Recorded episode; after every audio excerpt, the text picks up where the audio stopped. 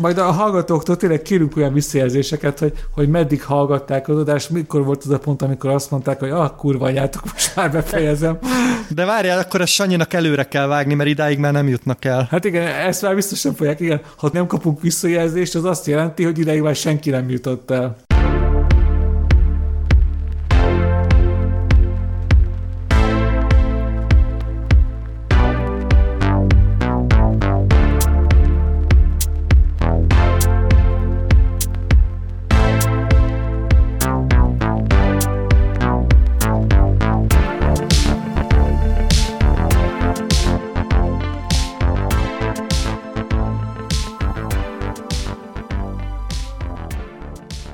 Sziasztok! Ez itt a Filmvilág podcastjének évtized összegző sorozata. Az én nevem Baski Sándor, és itt van velem gazdagét képviseletében Varga Dénes.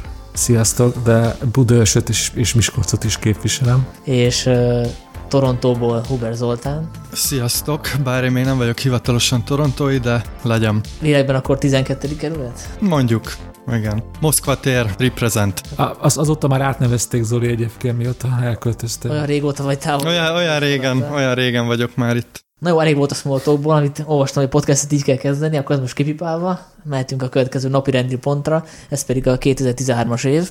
Nyilván, aki ezt az adást hallgatja, az, az tudja, hogy miről szól, de ha mégis van új hallgatónk, akkor elmondom, hogy elhatároztuk, hogy végigmegyünk a 2010-es év éven, évenként, hogy a, ki tudjuk hirdetni a évtized legjobb filmeit, és úgy döntöttük, hogy ehhez újra nézzük vagy hát felfrissítjük a filmes tudásunkat az elmúlt évtizedből. A 2011-es, 12-es adás megvolt, most pedig a 2013-as évvel fogunk foglalkozni. Nem tudom, ti tudjátok-e egy mondatban, vagy egy röviden egy szóval összegezni ezt a 2013-as évet. Így most, hogy újra néztetek csomó mindent, erős év volt, gyenge év, közepes, szerintem nagyon erős év volt, én meg is lepődtem, hogy mennyire. Főleg azért, mert minthogyha nagyon változatos lett volna a kínálat. Lehet, hogy ez most csak utólag tűnik fel, de nagyon sokféle film volt, és ami nekem még feltűnt, de erről majd biztos később beszélünk, hogy mennyi jó romkom meg, meg vígjáték volt ebben az évben, és uh, tényleg minden, mindenféle érdekes filmek csúsztak be. A romkom mellett szerintem a skifibe volt nagyon erős még ez az év,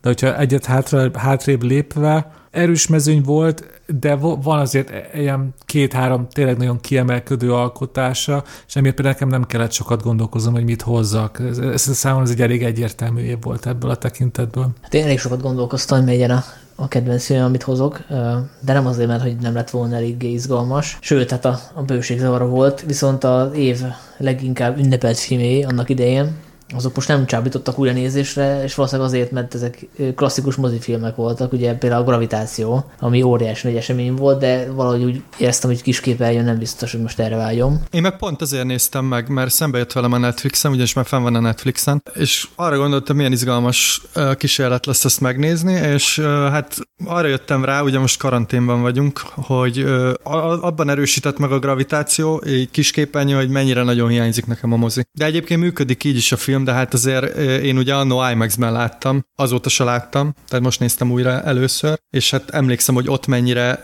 jó volt ez a film, és azért kisképernyőn az hát nem az igazi. Ha már a gravitációról beszélünk, szerintem az egy ilyen csillagoknak egy ilyen ritka együttállása ez a film, hogy tényleg, hogy látvány szempontjából, történet szempontjából, minden szempontjából egy egyszerűen kiemelkedő film volt. Szerintem ritka az ennyire támadhatatlan, ennyire mindenféle tekintetben kiemelkedő hollywoodi blockbuster, mint a Gravitáció volt 2013-ban.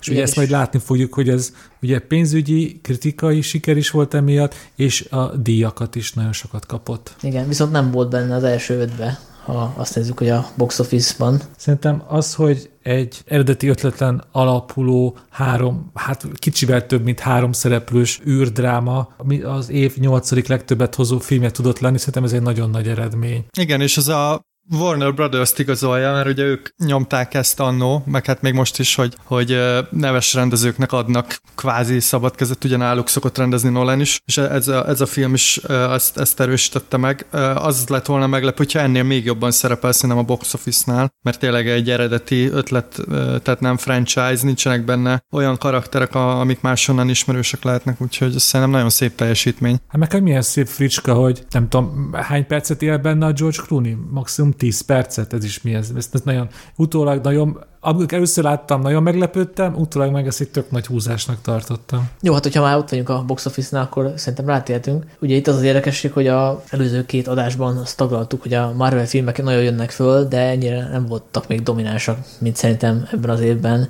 mert hogy az a Vasember 3 lett a leg, legtöbb bevételt hozó film, ami szerintem nem kiemelkedő amúgy a, a Marvel filmek sorában, tehát hogy nem tudom, ti hogy vagytok vele, de én most csinálnék egy top 10-es listát a legjobb Marvel filmekről, nem tenném bele. Ennek az eredménynek legalább az 50 az, hogy mi volt előtte, ugye, hogy a bosszú állók átrobbantotta a gátakat, és utána jött a Vasember 3, ami az egyik legnépszerűbb ugye Marvel figura. Maga a film pedig, én ugye azon kevesek közé tartoztam, akik főleg a rendező miatt a rendező neve miatt ültek be, és hát a, nem hozta a várakozásaimat. Igen. Hát ebbe a társaságból most nem vagy kisebbségbe, Dénes, mert szerintem mind a hárman a Shane Black miatt ültünk be rá. Hát konkrétan podcasteltünk is Shane Blackről, annyira szeretjük. Ugye? Jól emlékszem. Persze, persze, persze. Szerintem sem kiemelkedő Marvel film az ő életrajzában, vagy munkásságában, meg főleg nem. Tehát nyilván ekkor már gőzerővel dübörgött a Marvel franchise, és ugye összeállt az, amit akartak, hogy, hogy tényleg a filmek egymást húzzák. Hát csak, hogy mennyire húzzák egymást a filmek, mert annyira szépen felépítették pár év alatt ezt a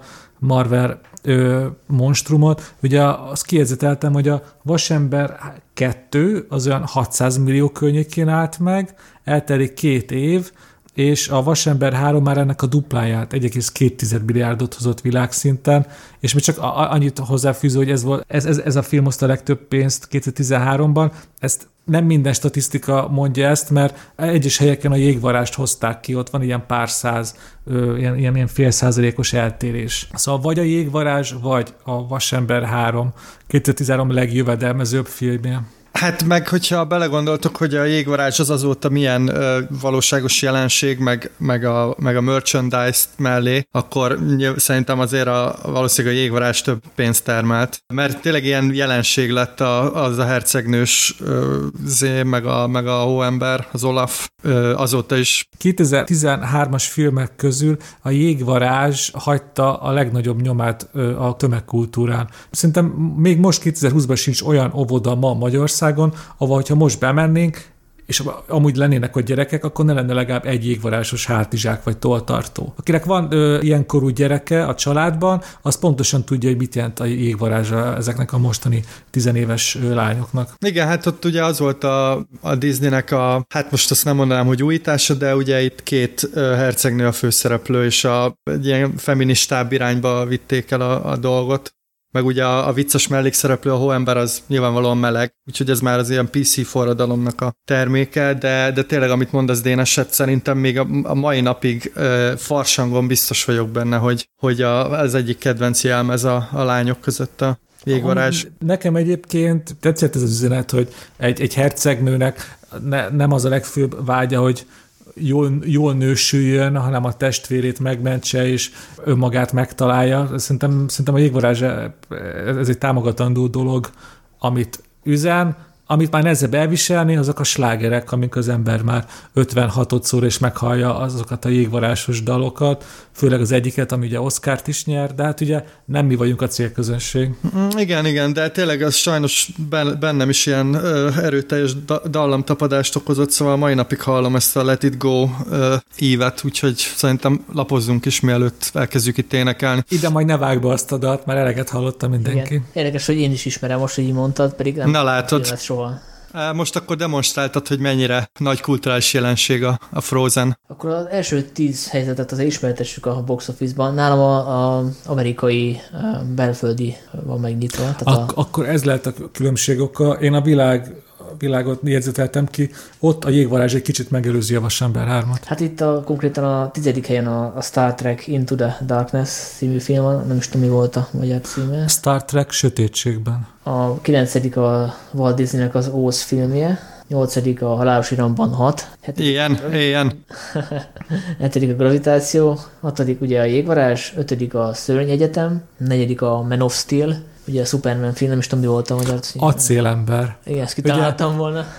Ugye a Vasember és az acélember küzdelméről szólt 2013. A harmadik helyzet a Gru második része volt, a második a Hunger Games-nek a, harmadik talán? Ez a második része, a, fut, a futótűz alcímet igen, kapta igen, nálunk. Igen, igen. És ugye az első akkor a Vasember 3, ahogy már beszéltünk róla. És akkor ehhez képest, hogy néz ki a nemzetközi Hát ő, helyzet? mondom, akkor a jégvarázs akkor sokat tudott javítani a helyzetén a amerikán kívüli pénztáraknál, ugye azért lett az első. Én csak ilyen érdekességeket jegyzeteltem ki, hogy ugye ez a DC Marvel háború erről olyan sokat beszéltek ebbe az évtizedben, és amúgy annyira unalmas és felkapott, unalmasan felkapott dolog, de például itt is látszik, hogy az acélember az 668 millió jutott világszinten, és ennek kb. a dupláját hozta az acélember 3. Mi azért nem vagyunk így elámulva ugye az, ac- a, na, a vasember 3-tól, de én azért a kritikai fogadtatásnál emlékszem, hogy az vasember 3 sokkal jobb kritikákat kapott, mint az acélember. És tényleg azzal a filmmel azért komoly bajok voltak. Hát itt főleg szürke volt és unalmas. Hát igen, azóta is ugye a DC nem tud igazából labdába rúgni. Bár mondjuk uh, szeretnék úgy nem labdába rúgni, hogy nem tudom hány milliárdokat kaszálok, de És, és szerintem ami még fontos a, a pénzügyi sikereknél, hogy az év másik Marvel filmje, a Thor Sötét Világ, ami amúgy az ennek az egész ö, filmfolyamnak szerintem az egyik leggyengébben sikerült epizódja, a, az, a, az a világ listán ö, pont elcsípte a tizedik helyet. Szóval még az egyik leggyengébb Marvel film és világsiker tudott lenni. Ez mutatja ennek az egész Marvel dolognak az erejét szerintem. Hát Amerikában is a 11. lett, szóval. És nem fért fel ugye a, a legtöbb pénzt hozó filmek listájára, viszont hogyha azt nézzük, hogy melyik az a film, ami kevés pénzből készült, viszont nagyon sokat hozott, Szerintem akkor ebből az évből mindenképp meg kell említeni a Démonok között című horrorfilmet, amit mindössze 20 millióból készítettek, és ehhez képest ö, ö, globálisan 320 milliót hozott, hát ami egy, egy, egy elképesztő szorzó. És ugye látjuk is, hogy ezek a démonos, házban ördögös horrorok mennyire mentek aztán ebben az évtizedben. Ezt ö, főleg a démonok közöttnek köszönhetjük, amit én nem láttam, de nem tudom, ez, tőletek kérdezem, hogy ezzel hibát követtem el, hogy nem, hogy nem ültem be rá. nem követtél el hibát. Erre azt hiszem volt valami szép szó, hogy az ilyen, ezek ilyen retro ijeszgetések, mert hogy tényleg arról van szó, hogy a klasszikus képletet leporolják, és nagyon szépen néznek ki ezek a filmek egyébként. Én is, hogy kettőt vagy hármat láttam, ezt, ezt a démonok között ezt pont láttam, ilyen klasszik sok effektre megy rá, tényleg jól néz ki, de azért a horrorral ebben az évtizedben sokkal izgalmasabb dolgok történtek más vonalakon. Igen, de az első rész az még nézhető kategória, tehát én ugye Nem, abszolút, szórakoztam rajta. Abszolút nézhető, sz- szóval most nem, azt- nem azt mondom, hogy nem, csak hogy nem ezek a legfontosabb horrorok szerintem ebben az évtizedben. Viszont egyik legtöbb pénzt hozó viszont ez, ugye? Igen, hát ez igen. Akkor térjünk el a nagy bukásokra, a nagy sikerek mellett. Szerintem e- ez az évtizedben az igazán izgalmas dolgok a bukások terén történtek, mert iszonyan nagy nevek estek hasra a mozikban. Például számomra az egyik legmeglepőbb dolog 2013-ból így visszatekintve, teljesen elfeledkeztem róla, de az Old Boy-nak készült egy remake méghozzá Spike Lee rendezésében, és ez a film, ami azért így elég jó hangzik, hogy egy távolkeleti klasszikust egy amerikai kultrendező Hát ez annak hangzik jól, aki nem szereti az eredeti oldboyt, és Most úgy, úgy gondolkoztam, hogy pénzt hozzá, ehhez képest 30 millióból készült, és ilyen 5 milliót hozott. Ez is egy ilyen teljes bukás. Én éppen meg sem néztem ezt a filmet, mert az, a délkorai után nem voltam rá kíváncsi. hát egyetértek meg, azért belegondolsz, az, hogy Spike Lee rendez egy filmet Josh Brolin a főszerepben, egy korai filmnek a remake azért ez nem hozza lázba azokat, akik nem ismerik az eredetit, akik meg ismerik az eredetit, azok már csak azért se nézik meg, hogyha igazán nagyon kedvelik, és én ez a kategória voltam. Most nem azt mondom, hogy ha pont lett volna egy olyan vetítés, ahol elhívnak, és megnézhetem, akkor nem nézem meg, de hogy vegyek rá egyet, vagy hogy aktívan keressem, hogy hol tudom megnézni, nem érdekelt ennyire. Meglepően sok ember gondolkozhatott így, és ez lehetett a bukásnak az Nem lehet, hogy a, cím is ludas, tehát hogy Oldboy, ez, ez milyen, milyen tehát erre bemész a moziba? Hát most erre hagy, hagy kérdezek vissza, de akkor tíz évvel ezelőtt, amikor Dél-Koreában rendezték ezt a filmet Oldboy címmel, akkor még jó volt? Akkor Hát nem riasztott el a... Tíz évvel ezelőtt a dél-koreai film az nagyon menő volt, tehát akkor volt a csúcson, mármint hogy 2013 az koráb, Igen. képes tíz évvel korábban, és arról volt híres a dél-koreai film, hogy nagyon látványos, és nagyon erőszakos, nagyon sokkoló, megkökkentő, ö, menő volt. És így persze, hogy megnéztem. Pláne mert megjelent a filmvilágban egy, azt hiszem egy jó cikk a rendezőről. Hát meg azért nem tudom, mennyire emlékeztek, de az Oldboynak komoly hype volt, mert Tarantinótól kezdve mindenki állandóan ajánlgatta minden Nálunk fórumon. azt hiszem a Titanicon volt ugye vetítése, és ott uh, kelt jó híre. Szerintem aki ismerte az Old Boy-t, az, az már nem néz meg egy remake aki meg nem ismerte, az meg miért nézné meg, úgyhogy én, én, én se láttam, úgyhogy ezzel aláhúzom, hogy Sanyi te mondtál, mert hármunk közül se, egyikünk se látta, pedig mi elég sok filmet nézünk, így hárman együtt főleg. Most fel akarok sorolni pár nagy sztár nevét, csak hogy tényleg lássuk, hogy 2013-ban nem volt szent tehén a pénztáraknál, bárki megbukhatott, hogy például Benedict Cumberbatch, aki akkor már túl volt a Sherlock Holmeson, világsztár volt, de a The Fifth Estate című filmmel, ami a Wikileaks alapítójáról szól, szóval egy aktuális film volt, az is a földbe állt. Volt például egy Harrison Ford és Gary Oldman főszereplésével készült thriller, a Paranoia, amiről én tegnap hallottam először, de azért egy Harrison Ford film volt, és az is teljesen megbukott. Jennifer Lopez megbukott, aki ugye majdnem Oscar jelöltségé vitte tavaly, és 2000-ben meg hatalmas bukást könyvelte Jason statham a Parker főszerepével, és ez Sylvester Stallone, akinél azért elég sok bukása volt ebbe az évtizedbe, de az egyik legjobbat 2013-ban hozta össze a fejlővéssel.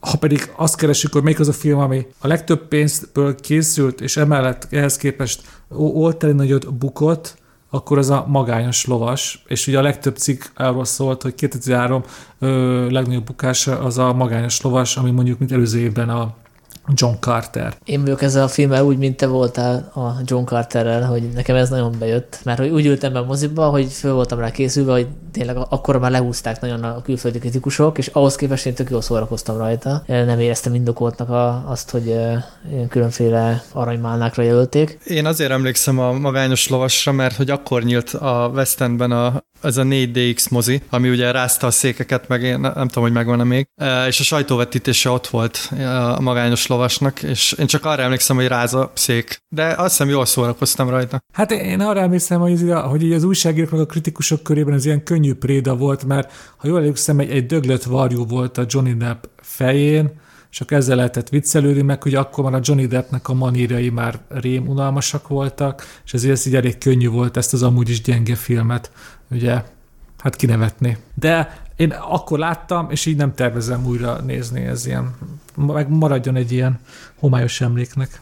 Egyébként még a box office-hoz csak egy dolgot szeretnék. A, ugye ezek a listák abból a szempontból csalnak, hogy a, az év végén bemutatott filmek azok általában nem e, tudnak előkerül, helyre kerülni, mert hogy a december 17-én mutatták be a Wall Street farkasát, ami egyébként nagyon szépen hozott világszinten. Úgyhogy nem tudom, hogy a 2014-es list, bevétel listákon majd rajta lesz, de szerintem azt emeljük ki, hogy ez scorsese az egyik legsikeresebb, pénzügyileg legsikeresebb filmje. Hát ő megnézem, köszönhetően az internet csodájának, oda is. Wow, ilyen gyorsan meg lehet ezeket nézni? Igen, igen. Én meg amúgy, én még egy bukásról akartam megemlékezni, egy kérdéssel ö, egybekötve, hogy ti még emlékeztek erre a filmre, nekem semmi emlékem nincs róla. Az a cím, hogy R.I.P.D. Jeff Bridges játszik benne, és ez egy óriási látványfilm volt 130 millióból, és ehhez képest csak 78-at hozott.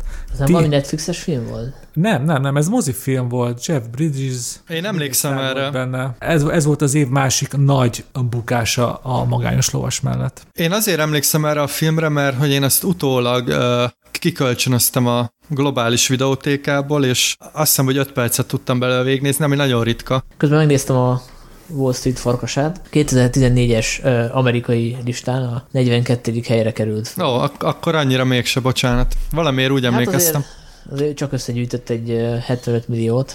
100 millióba került, és összesen 392 milliót hozott, Hát és ez, ez elég jó. Csak ugye itt megoszlik a két év között, tehát hogy ezek ugye azért cselesek ezek a statisztikák, de az biztos csak azért akartam ezt az egészet kiemelni, mert ugye Scorsese-nek a legtöbbet uh, hozott filmje, és emlékszem, hogy itthon is nagyon szépen ment a mozikba, ahhoz képest, hogy ugye ez nem egy uh, romantikus végjáték. Bár végül is úgy is lehet nézni, de... Igen, mert szerintem az a film az elég könnyen eladható volt, hogy DiCaprio drogozik, DiCaprio ő, gazdag, és még le is fekszik Margot Robbie-val, azért ezt így elég könnyen el lehetett adni. Legnézettebb magyar filmnek utána néztünk? Hát ugye az az év a magyar film szempontjából ilyen átállás volt, hogy alig volt magyar film a moziba, akkor jött az első filmalapos produkció, ugye, amit teljes egészében a filmalap pénzelt a isteni műszak, ami aztán azt hiszem maximum 20 ezerig mehetett el a mozikba. Ez az év a magyar film szempontjából inkább amiatt volt érdekes, hogy itt forogtak nagy külföldi produkciók, és bekerültek a hírekbe, de majd erről később.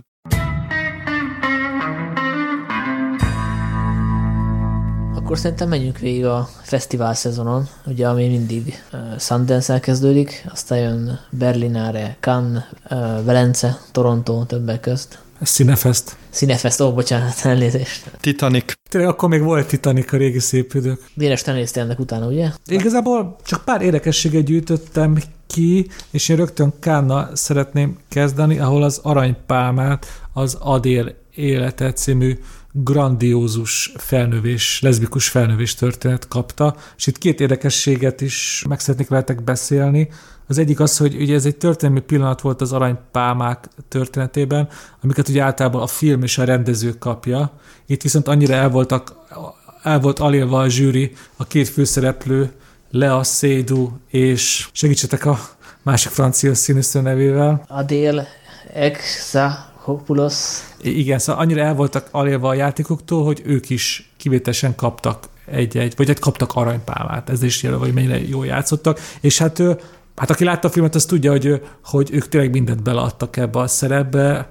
Ugye van benne egy, hát mára már legendássá vált 10 perces szexjelenet, ugye? Több szexjelenet. Igen, igen, csak ugye van az, az a nagy, ami nem tudom, én, tényleg nekem ez a film ez kb. azt jelenti, most, hogy már eltelt nem tudom hány év, hogy ülök a Puskin moziba, és eljön az a az a nagy szex jelenet, és akkor mindenki síri csöndben ül, és én azt érzem, hogy úristen. És te bele, belemarkolsz a popcornos zacskóba. Hát nem az, hogy így, így, így arra emlékszem, hogy, hogy egyrészt így elámulva nézem, másként kicsit zavarod, megzavarodva, és érzem, hogy kell köhögnöm, és nem akarok hangot kiadni magamból. És így ülök. De este nem a Színefesten nézted? Mert ott volt a premierje Magyarországon. Nem, én ezt a Puskinba láttam no. először.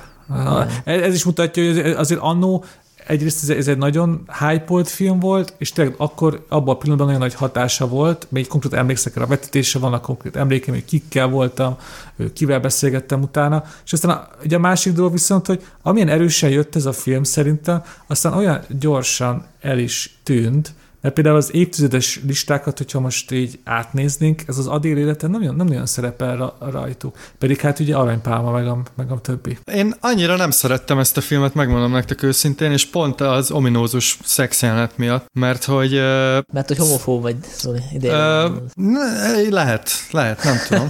nem, szerintem ez, ez a film nagyon intim akar lenni, és nagyon sokáig intim is, de pont ez az ominózus szexjelenet, amikor a rendezőből kitört a pornórendező, és ugye ez nagyon szép esztétikus módon van filmezve, és nekem ott, ott hazuggá vált az egész film, és valahogy engem ott elvesztett ez a dolog. Szerintem például sokkal erősebb jelenet a végén, amikor a, az említett görög nevű színésznőnek a taknya nyála egybefolyik a sírás közben. Szerintem az egy sokkal erősebb jelenet. Én arra az egyre emlékszem, a, a maga a leszbikus szexjelenet az, az, az tényleg nekem ilyen soft pornó kategória. Igen, én nekem is ez volt annól a véleményem, hogy nagyon itt a male gaze veszi elő a, a rendező, és valószínűleg a, a pornofilmekben inspirálódott, és ez nagyon látszik, hogy ahogy beállította ezeket a jeleneteket. Igen. Viszont ennek ellenére Kantban nagyon dicsérték pont a szexjelenetek miatt, hogy hú, mennyire zseniális, mennyire merész. Franciák. És akkor, is, és akkor is voltak már ilyen hangok, hogy, hogy azért ez így nem, nem oké, meg hogy nem teljesen jó az a szemléletmód. És utána emlékszem, hogy, hogy tényleg jöttek ilyen cikkek, ahol hát leszbikusok véleményezték a filmnek ezt az aspektusát, és nekik is elég lesújtó volt a véleményük. A másik, ami miatt lehet, hogy nincs akkor visszhangja a filmnek, hogy utána kiderült, hogy a rendező elég kemény eszközökkel csikarta ki a színésznökből ezt a teljesítményt, tehát hogy nagyon, nagyon durván instruálta őket, meg hát újra vetette ezeket a jeleneteket is milliószor, és azért az elég borzalmas lehet, hogy napokon, heteken keresztül veszel fel egy ilyen szex jelenetet. Kérdés, hogy ez a film ma elkészülne így egyébként. Hát azért 2013 nem olyan rég volt, egyrészt, másrészt azért Franciaországban egy kicsit máshogy. Elkészülne egyébként. Igen. Igen, szóval Kán egyértelműen 2013-ban az Adél életéről szólt. Ez a film kapta a legnagyobb hírverést. Ha viszont a csodásokról beszéltünk Kánban, ott debütált Nicholas Windigraftnek a legújabb filmje, a Csak Isten bocsáthat meg, ami, amiről aztán a hírek szerint ö, kifütyülték a filmet, és hát a kritikák is elég lesújtóan nyilatkoztak róla, azok után, hogy Refn és Ryan Gosling ugye a Drive-val meg, meg, megjárta a Mennyországot ugye két évvel ezelőtt, és ugye mi is a podcastben az egyik kedvenc filmünknek választottuk meg a Drive-ot. Hát számomra ez a csak Isten bocsátott meg, ez nagyon messze áll attól, hogy bármilyen ilyen kedvenc listámra felkerüljön, nekem konkrétan kínszenvedés volt végignézni. Hát erről még lehet, hogy lesz szó, de azt most megbeszéltük, hogy mennyit számít a Cannes zsűri értékítélete. Szóval nem mindig mérvadó, szerintem. Ja, hát persze, hát persze. Hát abszolút nem. Pláne, hogyha ilyen prekoncepcióval ülnek le egy film elé, és ugye itt a rendezőnél meg volt ez a, ez a helyzet. De szerintem fogunk még erről a filmről beszélni, hogy én most nem lőném el a puskaporomat. Ja, persze, persze. Csak igazából akkor csak azt, azt, azt kell ilyenkor elmondani, hogy ha azért, amit a Káni zsűri mond, az aztán nagyon, be, nagyon tudja befolyásolni egy film útját. Szóval ez, ez, ez az Adér élete és a Csak Isten bocsáthat karrierben is nagyon látszódik, hogy ezek meg kb. kámban eldőltek ennek a filmnek a, a sorsai. Ö, nem tudom, még akartak-e fesztiválokról beszélgetni, én már igazából az Oscarra ugranék át a következő nagy. Azért megemlítetted megemlíthetted volna a a kedvenc filmedet, amely nyert Cannes-ban. Ja persze, a, ugye a legújabb, akkor épp a legújabbnak számító Kohan testvérek film, a Louis Davis világa, ugye a zsűri nagy díjával távozott, és hát erről a filmről elmondható, hogy már a Káni zsűri is felismerte a zsenialitását, és aztán az évek során ez csak növekedett, ilyen mérvadó szaklapoknak nézegetve az évtizedes listáit. A Louis Davis világa nem csak, hogy szerepel rajtuk, hanem sokszor tényleg az élbolyban. Ha ezekre a kritikusokra hallgatunk, és mondjuk nem az Oscarra, amit mi mindjárt fogunk látni, akkor, akkor a Louis Davis világa az az évtized legjobb filmeik közé tartozik. Meg hát szerintünk is, nem? Te... Hát igen, ezt szerintem is, de hát igen, most ezt nem akartam kihangsúlyozni. Azért Kanna még maradnék egy pillanatra. Hajrá, hajrá, vedd át a szót, Sanyi. Nem azért, mert a, a nagyjáték filmek mezőnyében csomó olyan film nyert, ami, ami utána azért nálunk is bemutatásra került, és közte volt olyan is, amit, amit én nagyon szerettem. Mondjuk pont a zsűri di- nagy díjasát, a fiam családját azt nem mutattak be nálunk, de ez a Korea a Hirokazu-nak az egyik legjobb filmje szerintem. Bocs, csak hogy kérdezek, de nem a Louis Davis világa nagy díjas? Ö, bocsánat, a zsűri, a zsűri díjat kapta csak a fiam családja. Igen, igen, igen. Ö, ugye a Bolti Tolvajotnak a rendezője, ami aztán eljutott a magyar moziba is, ez a korábbi filmje nem, és ez egy ilyen igazi high concept történet, hogy elcserélnek a kórházban családban születés után két gyereket, és az egyik egy ilyen gazdagabb családban nő fel, a másik egy szegényebb, és így felnőtt, nem felnőttként, hanem olyan, azt hiszem olyan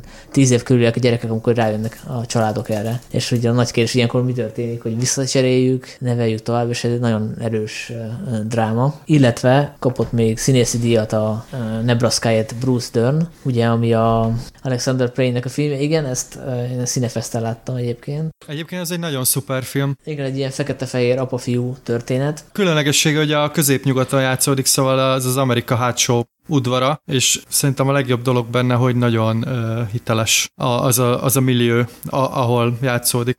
És volt még egy film, amit én most néztem uh, meg először, mert nekem ez kimaradt, ez pedig az Asghar Farhadi iráni rendezőnek a uh, filmje, aki ugye Kánban uh, nyert azt a díjakat a Naderész Siminért.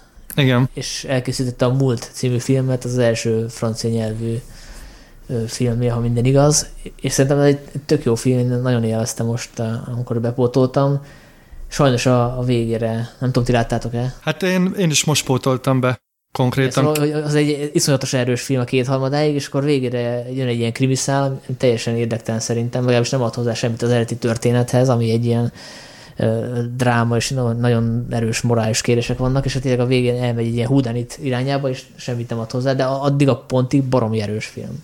Nekem nem csak a Houdanit szállal volt problémám, hanem az, hogy a film utolsó, nem tudom, talán negyede, az ugye a főszereplőt vált, és nekem az egy kicsit olyan fura, fura volt, talán túl van egy kicsit, vagy túl volt írva, de az eleje, eleje baromi erős, és szerintem mindenkinek érdemes pótolni, aki, aki ismeri a rendezőnek a, a munkáit. Ez szerintem nagyon-nagyon erős ö, dráma van az elején. Igen, abszolút. Tehát, hogy ez egy nagyon erős film annak ellenére, hogy, hogy itt a igen, van ez a furcsa váltás a, végén. És akkor még kiemelném a legjobb forgatókönyv diát kapó A bűn érintése, ami a Ia Zanke kínai rendezőnek az egyik filmje. Ő ugye a, azt hiszem ötödik generációs kínai Igen. rendezők közül az egyik legjelentősebb, de a filmet sajnos nem tudtam bepótolni, viszont tudom, hogy jelentős, úgyhogy gondolom ti sem láttátok. Én láttam még annó, wow. és az, ugye ez több epizódból áll ez a film, és vannak benne nagyon erősek, meg vannak benne gyengébbek, viszont aki egy filmet akar megnézni a kínai ötödik generáció generációtól, az szerintem kezdje ezzel. Minden benne van, ez a klasszik társadalomkritika,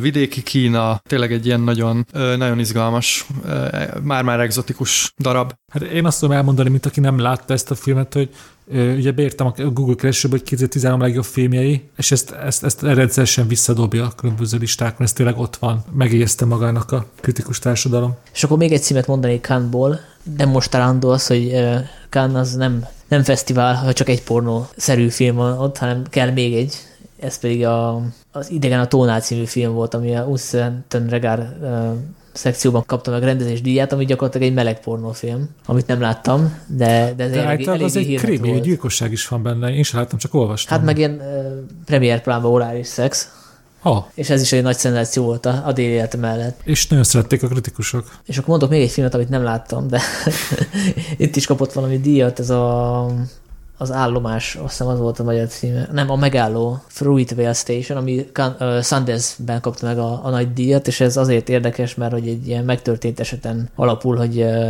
egy, egy fekete fiút azt a rendőrök agyonlőnek, és ugye hasonló sztorikat sajnos hallhatunk azóta is a hírekből, és ez nagy karrier futott be ez a film. Nem tudom, láttátok-e?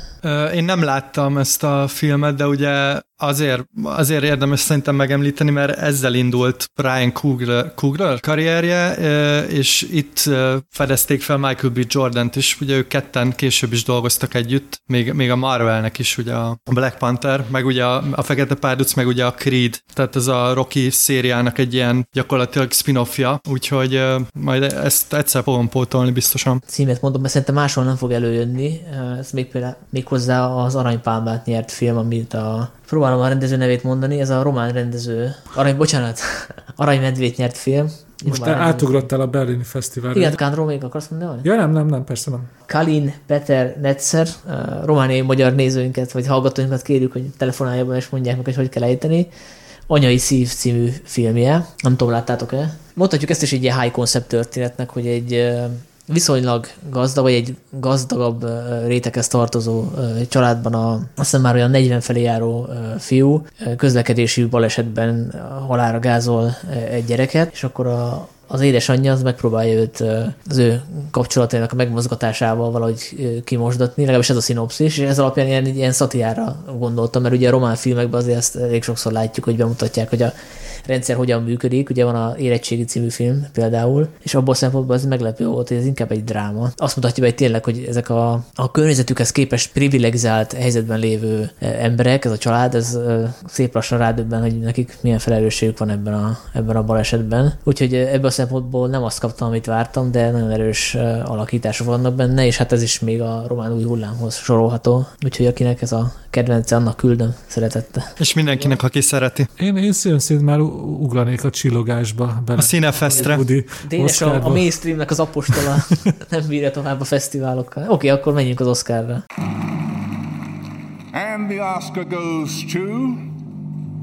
Mert kicsit olvasgattam az akkori helyzetjelentésekből, és tök érdekes, hogy 2013, pontosabban ugye ezt mindig elmondjuk, hogy amikor egy adott év kapcsán az Oscarról beszélgetünk, akkor valójában már a következő évben, általában februárban megtartott díjkiosztóról beszélgetünk, mert ugye az előző évnek a filmeit ugye díjazza. És ugye ennek a 2014 februári díjosztónak az volt a sajátossága, hogy nehezen lehetett előre megtippelni a végső nagy győztest, ugye ez általában a legjobb film, a legjobb rendező díját jelenti, mert három olyan film is volt, ami nagyjából ugyanannyi díjat, ugyanannyi jelölés kapott, és az előzetes díjak alapján se lehetett az egyértelmű esélyest kijelölni. Ez a három versenyző, a, már említett gravitáció, az amerikai botrány és a 12 év rabszolgaság volt. És ez olyan tekintetben viszont ez egy tök izgalmas verseny volt, hogy három nagyon más film akart ugye a legjobb film lenni abban az évben. A gravitációt már megbeszéltük, ugye egy látványos űrdráma, a 12 év rabszolgaságról nekem az az emlékem, hogy egy nagyon tisztességesen összerakott ilyen érzelemdús történelmi film, ami, hogyha nem tudom, amerikai történelem, Amerikában lennék történelem tanár, akkor tökre örülnék neki, mert meg tudnám mutatni ezt a diák, gimnáziumban a diákjaimat, de amúgy, mint hogyha izgalmas filmélményre várok, úgy csak így teg egy ilyen korrekt dolog volt számomra. Ilyen igazi Oscar kompatibilis film. Nekem az, az rémlik. Tehát ez a, amit így, ha megcsinálod, akkor tudod, hogy ez, ez Oscarra, tehát hogy majd jelöléseket be fog gyűjteni. De ez nem az a tiszta tetsző Oscar dráma volt, hanem az a tisztességesen elkészített, nagy színészek, erőteljes nagy játékával. Igen, igen, csak épp az izgalom hiányzott belőle. Tehát, tehát semmi olyat nem állít a, a témáról, semmi ellenmondásos, semmi érdekfeszítőt vagy izgalmasat, hanem egy nagyon korrekt összefoglalása annak, ahogyan ma, vagyis hát akkor gondolkodni kell a rabszolgaság intézményéről. Hát, ahogy egy állami középiskolába a 15-16 éves gyereknek el akarod mondani. Igen, igen, igen. Nem? Abszolút, igen. igen azért, azért hozzátenni, hogy ebben az a fajta Spielberg szentimentalizmus, vagy, vagy az amerikai rendezőkre jellemző, az szerintem annyira nincs meg. Tehát egy sokkal visszafogottabb, sokkal sokkal ilyen mértanibb, ami annak is köszönhető, ugye egy brit rendező készítette a, Steve McQueen, aki korábban gyakorlatilag kísérleti filmeket készített, és szerintem az a szemlélet azért ebbe a filmben is megvan még, tehát hogy ez egy picit ilyen szándékosan hűvösebb, tehát hogy nem véletlen, hogy ez a kritikusokat megnyert ez a film, meg az Oscar-t is, de nem gondolom, hogy ez ilyen nagy közönség siker lett volna. Pont azért, mert hogy nincsenek benne olyan nagyon erős szentimentális szólamok. Ettől függetlenül nálam is ez a, a délete kategória, tehát hogy abban az évben nagy volt, és azóta így nem nagyon beszélünk róla. Bár lehet, hogy csak azért, mert, mert, mert, mert hogy egyikünk sem fekete, és nem éreztük úgy, hogy nekünk azt most újra kell nézni, vagy hogy ez most bennünket jobban megérintett volna. Hát na jó, Sanyi, de hogyha visszagondolsz, hogy milyen fontos filmek voltak feketékről, vagy feketékkel, akkor szerintem nem ezt a filmet fogod említeni. Tehát, hogy azért történtek izgalmasabb dolgok. Ha, ha valaki azt kérdezi tőlem, hogy, hogy szeretne tanulni az amerikai rabszolgaságra a 10. században, hogy, hogy, hogy működött az amerikai délen a rabszolgatartás, és ezt filmen keresztül szeretné látni, megtapasztalni. Én ezt a filmet például ajánlanám. Szerintem ez er-, erre tökéletes. Nem tudom, van ez a manapság divatos szó, az, az érzékenyítés, meg, meg tanítás. Erre, erre szerintem tökéletes. És ugye szerintem akkor még érdemes a, a harmadik versenyzőt kicsit átbeszélni, az amerikai botrányt, ami tíz jelölést kapott. Nem tudom, nektek milyen emlékeitek vannak David O. Russell filméről, ami ugye a napos oldalt követte. Hát nekem ez most meglepő volt igazából. Emlékeztem, hogy kapott sok jelölést, de ennyire nem emlékeztem meg. Ugye most én újra a filmet, és én jól szórakoztam igazából, de az volt a benyomásom a legelső alkalommal is, hogy, hogy kicsit így megkésett ez a film, tehát hogy 2013-ban akarta David O. Russell Scorsese-t játszani. 90-es évben lehet, hogy sokkal nagyobbat ütött volna ez a sztori. Nekem egy ilyen picit ilyen ódivatúnak tűnt, annak ellenére, hogy tök jól megcsinálta. Igen, de úgy játszott Scorsese-t, hogy, hogy ő Scorsese-t játszott mindenfajta mélység nélkül, csak a, csak a felszínt tudta leutánozni a Scorsese-nek a, a, a, a filmtechnikai dolgait. Aki tud angolul, annak ajánlom a Letterboxdon, hogy keresse meg a filmet, és ott találni fog egy ilyen nagyon jó kritikát, ami egy ilyen párbeszédes formában készült el, ami arról szól, hogy a rendező azt hiszem fölhívja a valami ügyfélszolgáltató, ahol szeretné vissza szolgáltatni, a, amit kölcsönvett például a 70-es évek Scorsese starter kitet, mert hogy nem működött teljesen, és itt gyönyörűen levezetik, hogy mi a probléma ezzel, hogy, hogy a Bradley Coopert is erőltette, hogy neki nincs akkor a karizmája, amivel el tudna vinni egy ilyen filmet. De remélem Amy adams nem fricskázzam, mert szerintem maga sem ő volt a legjobb ebben a filmben. Uh, igen. És a legnagyobb csalódás, legalábbis számomra, az pedig a Jennifer Lawrence volt, akit valahogy nem tudtam elhinni ebbe, elhinni ebbe a szerepbe. Ugye egy ilyen elkényeztetett, kicsit ilyen tenyeres talpas feleséget alakított, és valahogy nekem így kilógott ebből a filmből. Tehát mindig a Jennifer Lawrence láttam, és nem a, a karaktert. De, de ez, ez, ez, nem a színésznő, hanem a casting hibája volt, mert van egy minimum óvodás vagy kisiskolás korú gyereke, úgy, hogy közben 22 éves volt, vagy 23 a Jennifer Lawrence, amikor ezt a szerepet eljátszott játszotta. Ezt egész egyszerűen nem neki kellett volna adni, csak ugye Oszkárt nyert David O. russell a napos oldalért, ezért most is, kap, most is csináltak neki egy szerepet ebbe a filmbe. Ennek a filmnek szerintem a, a fogadtatása, meg főleg az, hogy, hogy ennyi Oszkára jelölték, az elválaszthatatlan a napos oldal sikerétől, mert hogy gyakorlatilag tényleg a Bradley Cooper, Jennifer Lawrence páros állt össze ugyanazzal a rendezővel, és ez a film nyilván teljesen más, de azért annak a farvizén evezett. Én, én úgy emlékszem, hogy ugye ezt úgy is hirdették, hogy a napos oldal rendezőjének új filmje a napos oldal főszereplői szereplőivel. És hát ugye csak, hogy mennyire felületes és felszínes ez a film, amellett is szórakoztató. Nem tudom, nekem tényleg a, a frizurák, a gömb, meg az az, á, az, az állandó ö, futkározás és ordibálás. Ilyen dolgok maradnak meg ebből a filmből, meg a, a színek, a harsány 70-es évek. Jó kis rock and roll.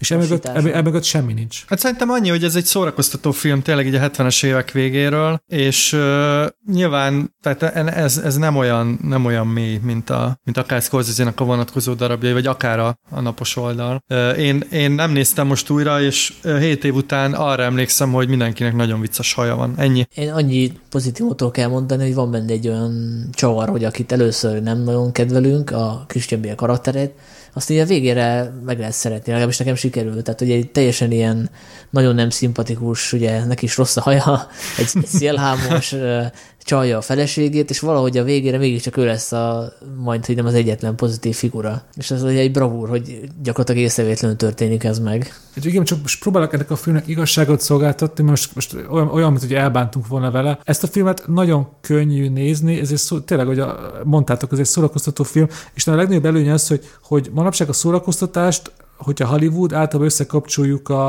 a CGI-jal, látványjal. Ő viszont tényleg ezt nem csak a korban ment vissza a 70-es évekig, hanem ezt a régi fajta hollywoodi szórakoztatást próbálta, amit ugye Scorsese is nagyon tud, hogy így pörgősebb, de mindenféle számítógépes trükkök nélkül a karakterekre fókuszálva, nagy tempóban mesél felszínes dolgokról. És ebben jó szerintem így viszi az embert. Ha már félrekasztingolás, nektek a Louis C.K. hogy tetszett a filmben? Bár nézd, te nem ismered a stand azt hiszem, hogy... Nekem, igen, én nem, nem vagyok stand-up a hívő, szóval engem kérdez. De akkor épp pont azért érdekes a véleményed, mert neked nem volt ilyen előítelt, hogy ismerted máshonnan. Nekem egy teljesen rendben volt az alakítása, ugye ő egy ilyen visszafogott, kicsit bizonytalan FBI-os előjáró, Ebben nekem teljesen jó volt. Zoli? Én nem is emlékszem, hogy játszott benne. Elég nagy szerepe van. Tehát ő a Bradley Coopernek a felettes, akit állandóan szivat a, a Cooper, és egyszer meg is veri őt, és van egy ilyen sztoria, amit elkezd mesélni a gyerekkorából, hogy a, egyszerűen jég horgászni ment a öccsével, és az a poén, hogy soha nem fejezi be a történetet. Tehát, hogy mindig elkezd, és valahogy félbeszakítja, és így az egész filmen áthúzódik, hogy mikor fogja ezt a sztorit befejezni, és mi a tanulsága. Ez sokat elárul a filmről, hét év után tényleg arra emlékszem, hogy milyen hülye parókák vannak rajtuk, és hogy lakkal fújják, nem? Az van benne ilyen? Igen.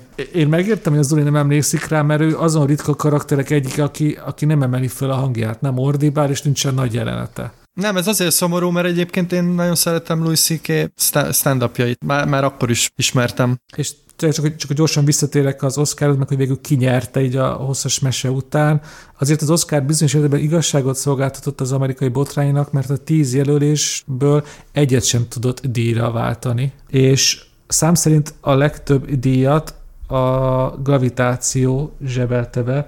Most nézem a listámat, ugye 10 jelölésből 7 díjat kapott, köztük ugye Alfonso Cuarón lett a legjobb rendező, a legjobb operatőr díját is megkapta a film, viszont a legfontosabb díjat, a legjobb film díját a 12 év rabszolgaság kapta, ami, ha jól emlékszem, ezen kívül még három további díjat nyert. Ez egy ilyen, hát egy ilyen salamodöntés volt, hogy gravitáció kapja a szám szerint a legtöbbet, a legfontosabb díjat meg a 12 év rabszolgaság. Hát jó, csak ez nem így működik, hogy összeül a zsűri, és akkor eldöntik, hogy akkor most ő nem kapja meg a fődíjat, de kap egy vigaszdiat. Hát, jó, de ez nyilván az Oscarnál se így történik, mert ugye ott mindenki úgy szavaz, hogy nem látja a többiek szavazatát, ez így alakult, akkor így fogalmazok, nehogy félrethető legyen, hogy itt ilyen összeült a bizottság, és akkor leosztotta a dolgot. Hát tudom, hogy úgy gondolod, hogy hárman szivarozva egy ilyen háborús teremben eldöntik, hogy ki nyeri az Oscar. Sőt, az összes díjat. De csak miután Soros György telefonált, és megmondta, hogy ki nyerjen.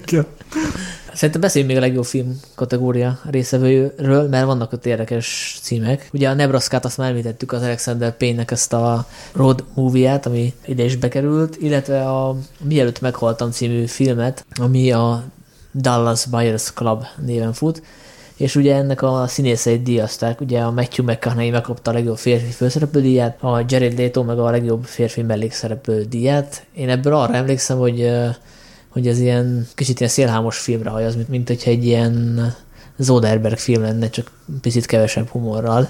Abszolút, mert ugye az a sztori, hogy van valami gyógyszer, hív fertőzöttek részére, ami segíthet, és ugye a főszereplő Matthew McConaughey által alakított főszereplő először kizárólag pénzügyi alapon csempészi be, de aztán ugye ezzel gyakorlatilag ilyen jó szolgálatot is tesz, és igen, így a, ez, a, ez a szélhámos film megy át egy ilyen meleg drámába gyakorlatilag, és én úgy emlékszem, hogy nagyon elegánsan. És igen, meg ez a tipikus megtörtént eseten alapuló a történetnek a, a, a mintapéldánya. Igen. És ugye akkoriban az az Oscar esélylatolgató cikkek 95%-a úgy kezdődött, hogy ha van biztos győztese a kategóriáknak, akkor az Matthew McConaughey a legjobb főszereplő kategóriában, és valóban be is húzta ezt. Ő lesoványodott ezért a szerepért, ez ilyen klasszikus Oscar alakítás volt, amiért megérdemelten kapott egy szép szobrot. És volt még a Filomena Határtalan Szeretet című film, ami szintén egy ilyen kívülálló volt szerintem ebben a kategóriában, ami egy brit film, és ha jól tudom, az is megtörtént eseten alapul. Ugye azokról a nőkről szól, akik ugye Írországban játszik a történet, akiktől a gyerekét elszakítják, és egy riporter próbálja kinyomozni az ő történetét, és így jutnak el Amerikába, ami szerintem egy tök kedves, aranyos film, de nem az a tipikus film, amit így Oscar díjra szoktak jelölni, vagy legalábbis ilyen fura-fura volt látni ott. Igen, de minden évben jelölnek egy brit filmet, nem tudom, hogy figyelitek el. A legjobb film kategóriában minden évben van egy brit film, gondolom.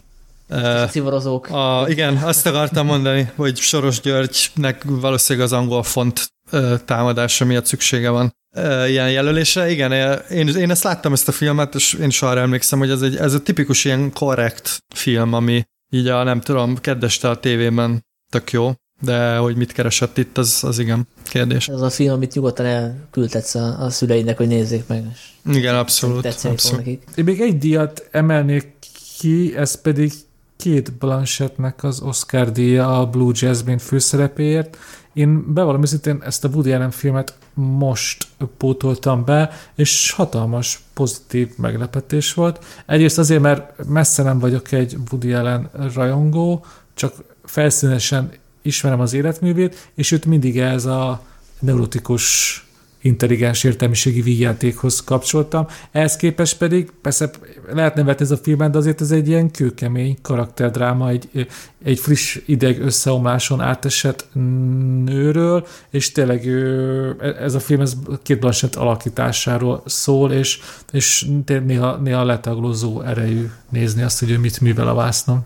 Hát meg tegyük hozzá, hogy ez a vágy villamosa alap ö, helyzetét variálja, tehát ez nem egy ilyen klasszikus Woody Allen film, ami gyakorlatilag róla szól, tehát ebben tök igazad van. De hogy mennyit fordult a világ 2013 óta, el tudnátok képzelni most 2020-ban egy Woody Allen által rendezett filmet Louis C.K.-vel a szerepben? Szerepel a Louis C.K.? Igen, az egyik udvarló, a két Blanchett testvérének az udvarlóját játsza. Igen, most így, most így mondod, eszembe jutott. Pedig eddig még abban sem voltam biztos, hogy láttam a filmet, de akkor, akkor ezek szerint láttam, csak nem hagyott bennem mély nyomokat.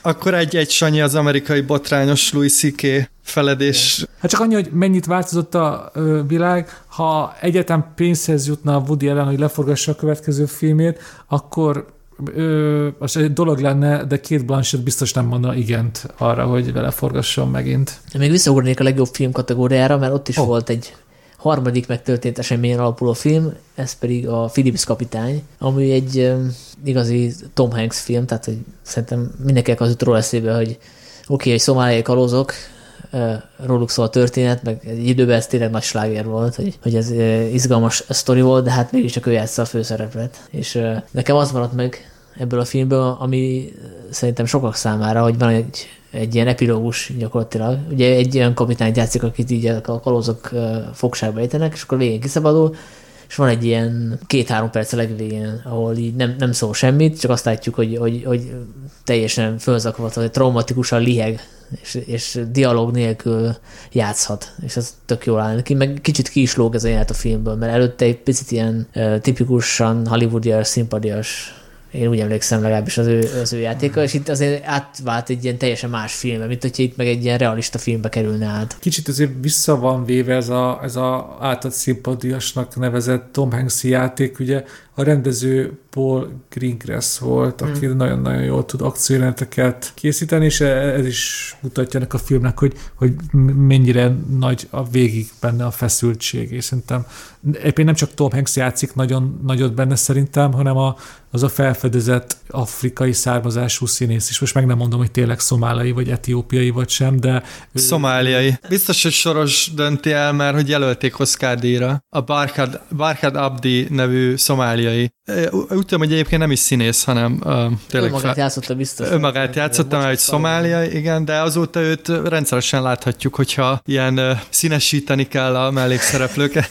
Hát ő ugye például egy pár percre feltűnt a szányos fejvadászban, és szóval ezek szerint már jár Budapesten. Hát ha Budapesten vették fel, vagy egész filmet Budapesten forgatták? Me- meg ha beengedték, mert ugye nem biztos.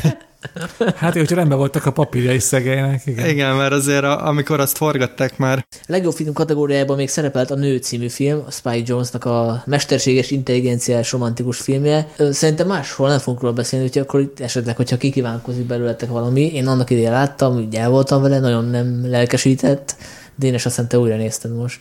Vagy Zoli, te? Én nem néztem újra, mert én annak idején is nagyon nem szerettem, mert hogy szerintem egy borzasztóan egyoldalú és üres film, aminek valamiért nagyon, tehát ezt nagyon sokan szerették, nem nagyon értettem, hogy, hogy miért, mert hogy... High concept. Igen, high concept, csak pont, hogy magával a high concept szerintem nem kezdett sokat a, a film, és én nagyon szerettem Spike Jones munkásságát, és nekem annó ez, ezért is volt csalódás, mert hogy vártam volna valami izgalmasabbat. Egyébként készült egy Black Mirror epizód is ebben a témában, és úgy emlékszem, hogy ez picit erősebb volt, ráadásul az csak ilyen 40-50 percben. Csak azt nem tudom, hogy ez most előtte, vagy utána készült. Utána, meg... már az utána szerintem. Nagyjából a Zolival értek egyet. Szóval a fő probléma az a filmnek, hogy egyszerűen nincs benne annyi gondolat, fordulat, történet, bármi, hogy az kitöltsön két órát. Most újra néztem, és itt így fokozatosan veszítette el az érdeklődésemet a dolog. Ugye egy izgalmas kezdés, mi történik egy, egy depressziós férfi és egy Scarlett Johansson hangján megszólaló intelligens számítógép találkozásakor. Az eleje tök jó, eljutnak az első szexik, wow, mi jöhet még ezek után? Ezek után igazából már, már csak az unalom jön, és az önismétlés. Ez az egyik bajom, másik bajom meg, hogy szerintem engem egy fokozatosan ki ő dobott magából a világ. Itt túlságosan is ilyen, ilyen színes, vodafonos, reklámfilmes vonalon volt fényképezve ez a világ, ilyen nagyon szépen összeállított színskála, felőkarcolók, letisztult felületek. Ez is olyan volt, hogy egy ilyen 3-4 perces videoklipben, akár egy rövid filmben elmegy, de, de 90 perc, vagy már annál többnél egyszerűen így, így kidob magából ez a világ. Zoli, én közben csekkoltam a vonatkozó Black Mirror epizódot, a Be Right Back címűt, ugye, ami hasonló témája, mint a Hör, aminek ugye Damhan Gleason a főszereplője. És korábbi? És azt uh, 2013. február 11-én mutatták be, a Hört meg 2013 szeptemberében Amerikában. Szóval korábbi, igen, igen, igen tehát nyilván a Hört nem lopott innen, mert akkor már kész volt a forgatókönyv, meg a, talán le is forgott a film. És akkor át is térhetünk, mire is? Uh, hát az Oscar uh, legjobb film jelölések között volt még egy, ami kvázi megtörtént esetek alapul. Ez a Wall Street, mert ugye mindegyiknél elmondtad, hogy egy csomó olyan film volt a hát nem mezőnyben, kvázi, ami... tényleg. Hát jó, mint úgy értve, hogy a, ez egy, egy életrajzi könyvből készült ez a film. Én olvastam a könyvet. Jordan Belford önéletrajzi ihletésű könyvéből készült, de ugye tudni kell, hogy Jordan Belford abból él, hogy eladja magát. Úgyhogy én azért kétkedve olvastam a, a könyvet, és szerintem egyébként Scorsese is, mert hogy ez a Wall Street Varkasa, amiről most beszélünk, és ez egy nagyon-nagyon izgalmas film, szerintem sok tekintetben. Igen, és ez az a film, ami kapcsán elkezdődött az a nagy, mikor kap már Leonardo DiCaprio Oscárt kezdetű tömeghisztéria, és hát hogy visszagondolva igazából ezért a filmért kellett volna Oszkárt kapnia, ha most a 2010-es éveket nézzük, mert hogy szerintem zseniális ebben a filmben. Az a jelent, amikor be, benyugtatózva megpróbál beszállni az autójába, és ez ilyen 5 perces, ilyen dadaista Buster Keatoni performance az egészen zseniális. Igen, de az internet azért igazságot szolgáltatott, mert én azt a, ezt az ominózus jelentet azért elég sokszor látom visszaköszönni gifként, mémekben és egyéb helyeken, úgyhogy szerintem ez mutatja jó, hogy azért ez az alakítása nyugodtan mondhatjuk, hogy legendássá vált. Legalábbis a popkultúrában erős nyomokat hagyott. Igen. Meg hát van az a jelenet a jakton, ahol ugye megkeresik az FBI ügynökök, hogy együttműködésre bírják, ők megpróbálják őket lefizetni, és kiállítások után hogy a pénzt így után úgy dobálja, mint a tíz bárokban szokás, az is egy ilyen tök jó gif alapanyag. Én most újra néztem ezt a filmet, és talán jobban tetszett, mint elsőre, mert elsőre egy ilyen picit, picit ilyen szenzációhajház megközelítésnek véltem ezt Scorsese részéről, hogy összemossa ezt a figurát a, azzal a személlyel, akinek ez a figura a saját magát látja. Tehát, hogy picit így heroizálja, úgymond. Tehát, hogy ez ilyen hőst csinál belőle, és a, a film visszhangjából is kiderült azért, hogy sokat tényleg hősként tekintenek erre a fickóra. Így megvalósította az álmait, kábítószerek, pénz, kurvák, minden meg volt neki, és nem úgy áll föl a film elől a célközönség egy része, hogy hú, hát ez borzasztó, ami történik, én nem akarok kijelenni, hanem, hanem tényleg én is úgy, úgy keltem fel a moziba, hogy basszus, én ezeket a drogokat még nem próbáltam ki, de hát most megjött hozzá kedve, annyira, annyira menőnek mutattam ezt a Scorsese, és így azért másodszor már látszik a, legalábbis számomra jobban látszott a szatirikus él ebben az egész sztoriban. Attól függetlenül, hogy ez tényleg olyan film, amit a Jordan Belford, akiről szól, és akit elvileg valamiféleképpen szatirizálnia kellene, tehát hogy ő is azonosulni tud vele, meg így föl tudja tenni a Blu-ray-t a polcára büszkén, hogy itt vannak az én hőstetteim, de ennek én szerintem ez, ez, egy, ez egy nagyon jó film. És pont azért már nézőt így szembesülésre kényszeríti, hogy most föltegye magának a kérdés, hogy tényleg ez a kapitalizmusnak a hőse, ez a korunk hőse, akit nekünk most éljen eszünk kéne. Mert ugye a tőzsdecápában még, ami egy hasonló történet volt annak idején Oliver stone ott nem merülhetett föl, hogy ez a fickó, akit a Michael Douglas játszott, ő hőse, itt meg azért szerintem fölmerül. Ez egy nagyon fontos részét fejtegeted a filmnek. Ez, ez tényleg Martin Scorsese-nek a torrentéje, már olyan értelemben, hogy nagyon sokan rossz indokok miatt szeretik. És éppen a tőzsdecápákat is nagyon sok tőzsdés imádja azt akarok, tehát is éppen lehet heroizálni. Nagyon sok ember tudja szeretni a Michael Douglas a és itt meg még inkább. Ez, ez egy tök jó önismereti tréning, az ember megnézi a Wall Street farkasát, aztán visszagondol arra, hogy, hogy miken nevetett, meg hogy milyen érzései voltak közben, mert olyan keresztény mitológiában, ahogy az ördög csábít, ez a film is olyan, hogy itt tök könnyű a vonzás alá kerülni, és elhinni azt, hogy ez tök menő dolog, amit csinál a DiCaprio karaktere. Igen, de én pont ezt szeretem ebben a filmben, hogy szerintem felnőttnek tekinti a nézőt, és nem rágja a szájába, hogy mit, mit is kell gondolni erről a karakterről, hanem tényleg az van, hogy, hogy itt azért el lehet gondolkodni, hogy ez mennyiben szatíra és mennyiben nem. És ami szerintem ebben a filmben nagyon zseniális, hogy ugye van, van, ez a, van ez a rovatunk, hogy melyik film aktuálisabb, mint, mint valaha, és én mondjuk ezt, ezt a filmet nevezném ebbe, mert hogyha megnézitek, hogy ki most ma az Egyesült Államok elnöke, azért itt, itt vannak szerintem áthallások, hogy, hogy ez a fajta mentalitás, meg ez a fajta magatartásmód, ez, ami egyébként visszataszítva, ez mennyire vonzó is tud lenni, és mennyire, mennyire meg tudja mozgatni a tömegeket. Ugye ez a Jordan Belfort, ez gyakorlatilag ebből él, hogy, hogy eladja ezt a figurát, és szerintem emiatt Scorsese nagyon, nagyon beletalált valamiben, és ezt a filmet azóta is másolják, azért azt is tegyük hozzá. Tehát, Ó, a, például, tehát ez szerintem az évtized egyik meghatározó meghatározó filmje. És van az a mondás, már nem tudom, ki mondta, hogy, hogy akkor lesz egy film jó, hogyha van legalább benne három jelenet, amit megjegyez a, a, a néző, és szerintem a Wall Street farkasa ezt a kitételt fantasztikusan beteljesíti. Ugye ti is már több ilyen jelenetet felsoroltatok, ami egyszerűen beleég az ember emlékezetébe, és még lehetne sorolni további ilyeneket is. Meg tegyük hozzá, hogy, hogy Margot Robbie is ezzel robbant be. Ugye ő azóta is azért. És mekkorát robbantott ezzel a filmmel? Ha már emlékezetes jelenetekről beszélünk, akkor nektek is oda megjelent egy-két ilyen Margot Robbie is kimerevített kép. Ja, én arra gondoltam, amikor üti a melkasát Matthew McConaughey, semmiféle Margot Robbie-ra. Te mondtad, hogy Margot Robbie. Szép, próbálta ki, kifarolni, de így nem fog. Nem, próbált, próbáltam szatirikus lenni, de Scorsese-nek ez jobban megy, mint nekem úgy tűnik. Nekem az volt a kedvenc jelentem, amikor azt beszélik meg az irodában tök komolyan, a DiCaprio, a Jonah Hill által játszott figura, hogy amikor jönnek a törpék, akkor, akkor, akkor hogyan viselkedjenek, és ilyen a harmadik szemében beszélnek, mint egy ilyen táj lenne, így próbálják körülírni. Az, az ilyen posztmodern irónia, mert szerintem ott nézőre is kikacsintanak, hogy, hogy azt nem hiszem, hogy, hogy ezt komolyan gondolta a Scorsese is, hogy, hogy ez a jelenet tényleg így lejátszódott. Tehát az tényleg olyan, mint egy Saturday Night sketch jelenet. Abszolút, nekem, nekem pont ezek az apró túlzások tetszenek a, a filmben, amikor, amikor tényleg annyira túl van már húzva, hogy, hogy így, így, így billeg. Tényleg így, így elkezdem, hogy Scorsese mennyit rölketett ezen meg a színészek. És ez valahogy átragad rád is. Nekem ez a film olyan, mint a film és eszketés Las Vegasban, tehát hogy ott se szimpatikus figurák tombolását látjuk, ugye a Hunter S. Thompson a főszereplő, aki az ügyvédjével együtt eh, elmegy eh, Las Vegasba, és ott eh, bemindenezve részt vesz egy ilyen drogellenes konferencián.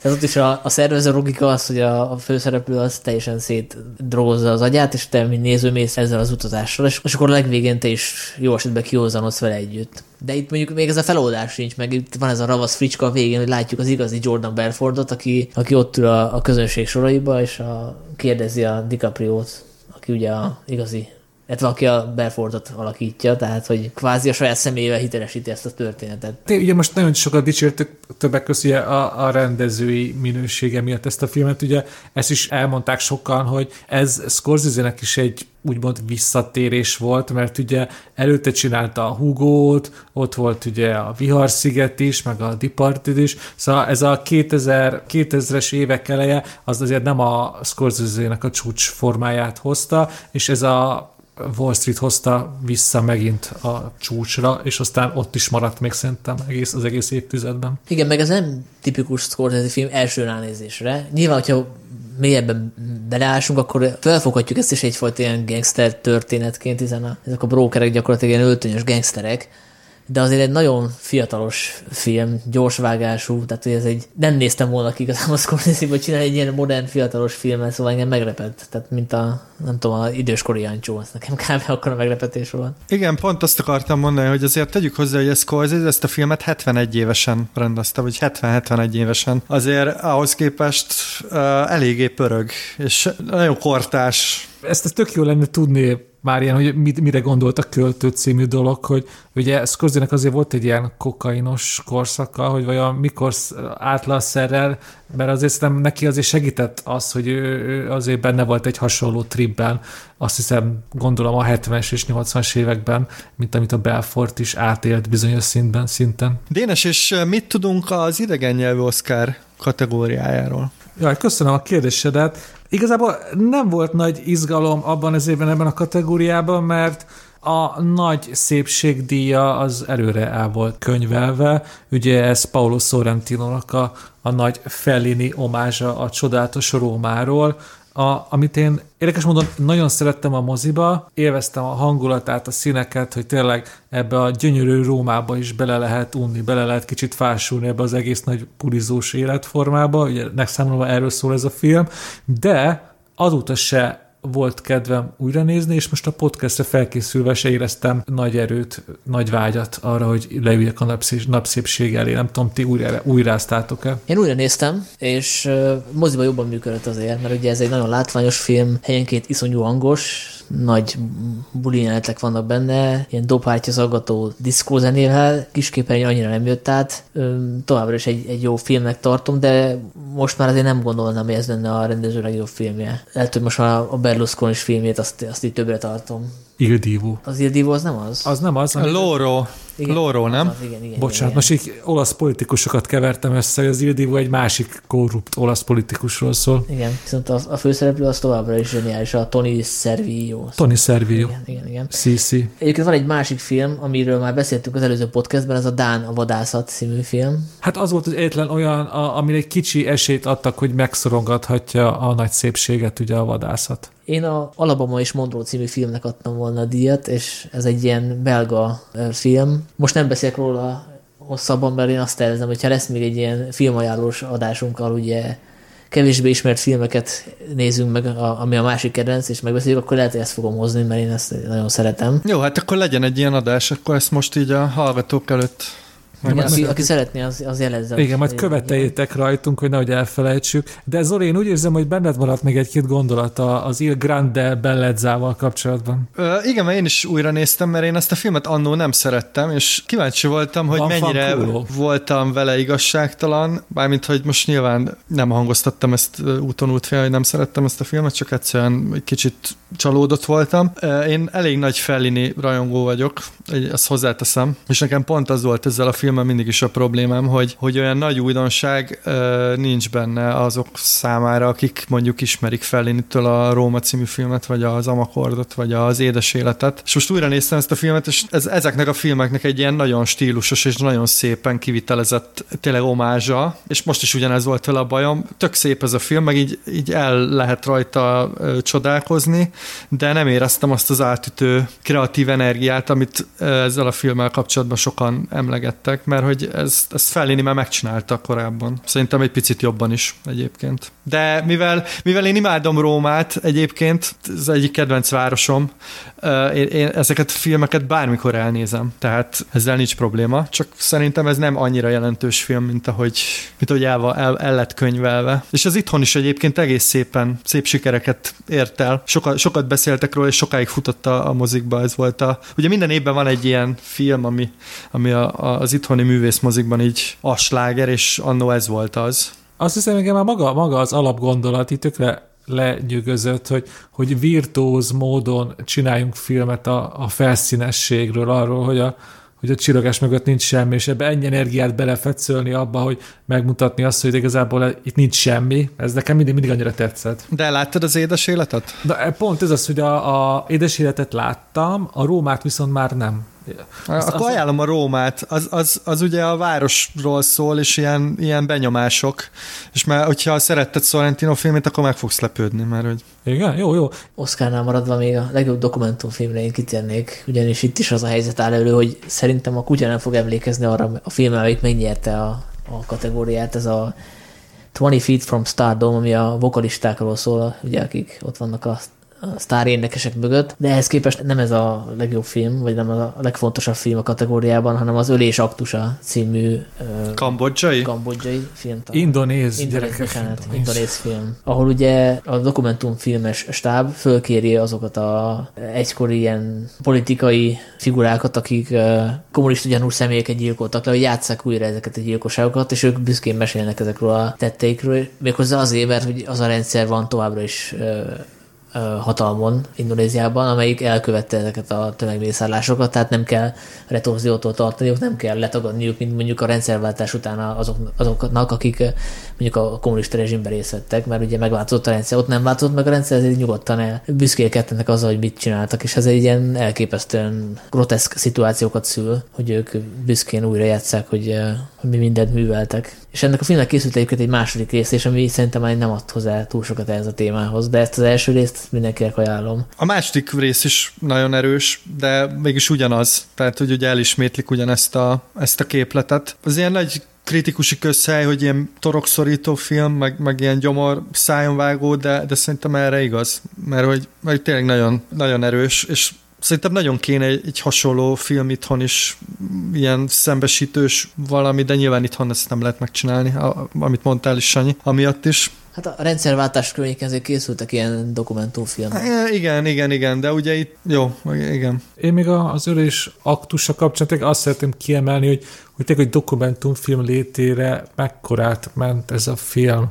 Ugye a dokumentumfilmek általában mindig hátrányból indulnak a, a játékfilmekkel szemben. Ez képes a, az ölés aktusa állandó részvevője a, a toplistáknak. Én csak arra gondolok például, hogy a, ugye ekkor én az Origo Filmklubnál dolgoztam, és most direkt megnéztem, és ugye ez a film ez nem került Magyarországon moziforgalmazásban, csak a Titanicon vetítették. Ennek ellenére kijött belőle egy kritika és egy külön interjú a rendezővel. Mindezt ugye egy indonéziai ö, régi sztorit elmesélő dokumentumfilmről, ami szerintem egy nagyon nagy dolog egy, egy országos sajtóban, és ez, ez, nem, ez nem kivételes volt az Origonnál, ez nagyon, nagyon sok sajtótermék ilyen, ilyen résztességgel foglalkozott, mert egyszerűen ugye mindenki érezte a, a sztori erősségét, és ezért foglalkoztak vele ilyen sokat. Hát emlékszem, és kijöttem a titanikos vetítésről, és hogy mindenkinek mondta, hogy hát az meg ilyet nem láttam, mennyire nézd meg. Tehát, hogy mentegetőztem, hogy én nem szoktam dokumentumfilmet ajánlani, mert tudom, hogy az emberek többsége nem szereti, de hát ezt, ezt nézd meg, mert ilyet tényleg soha nem láttál, nem is fogsz.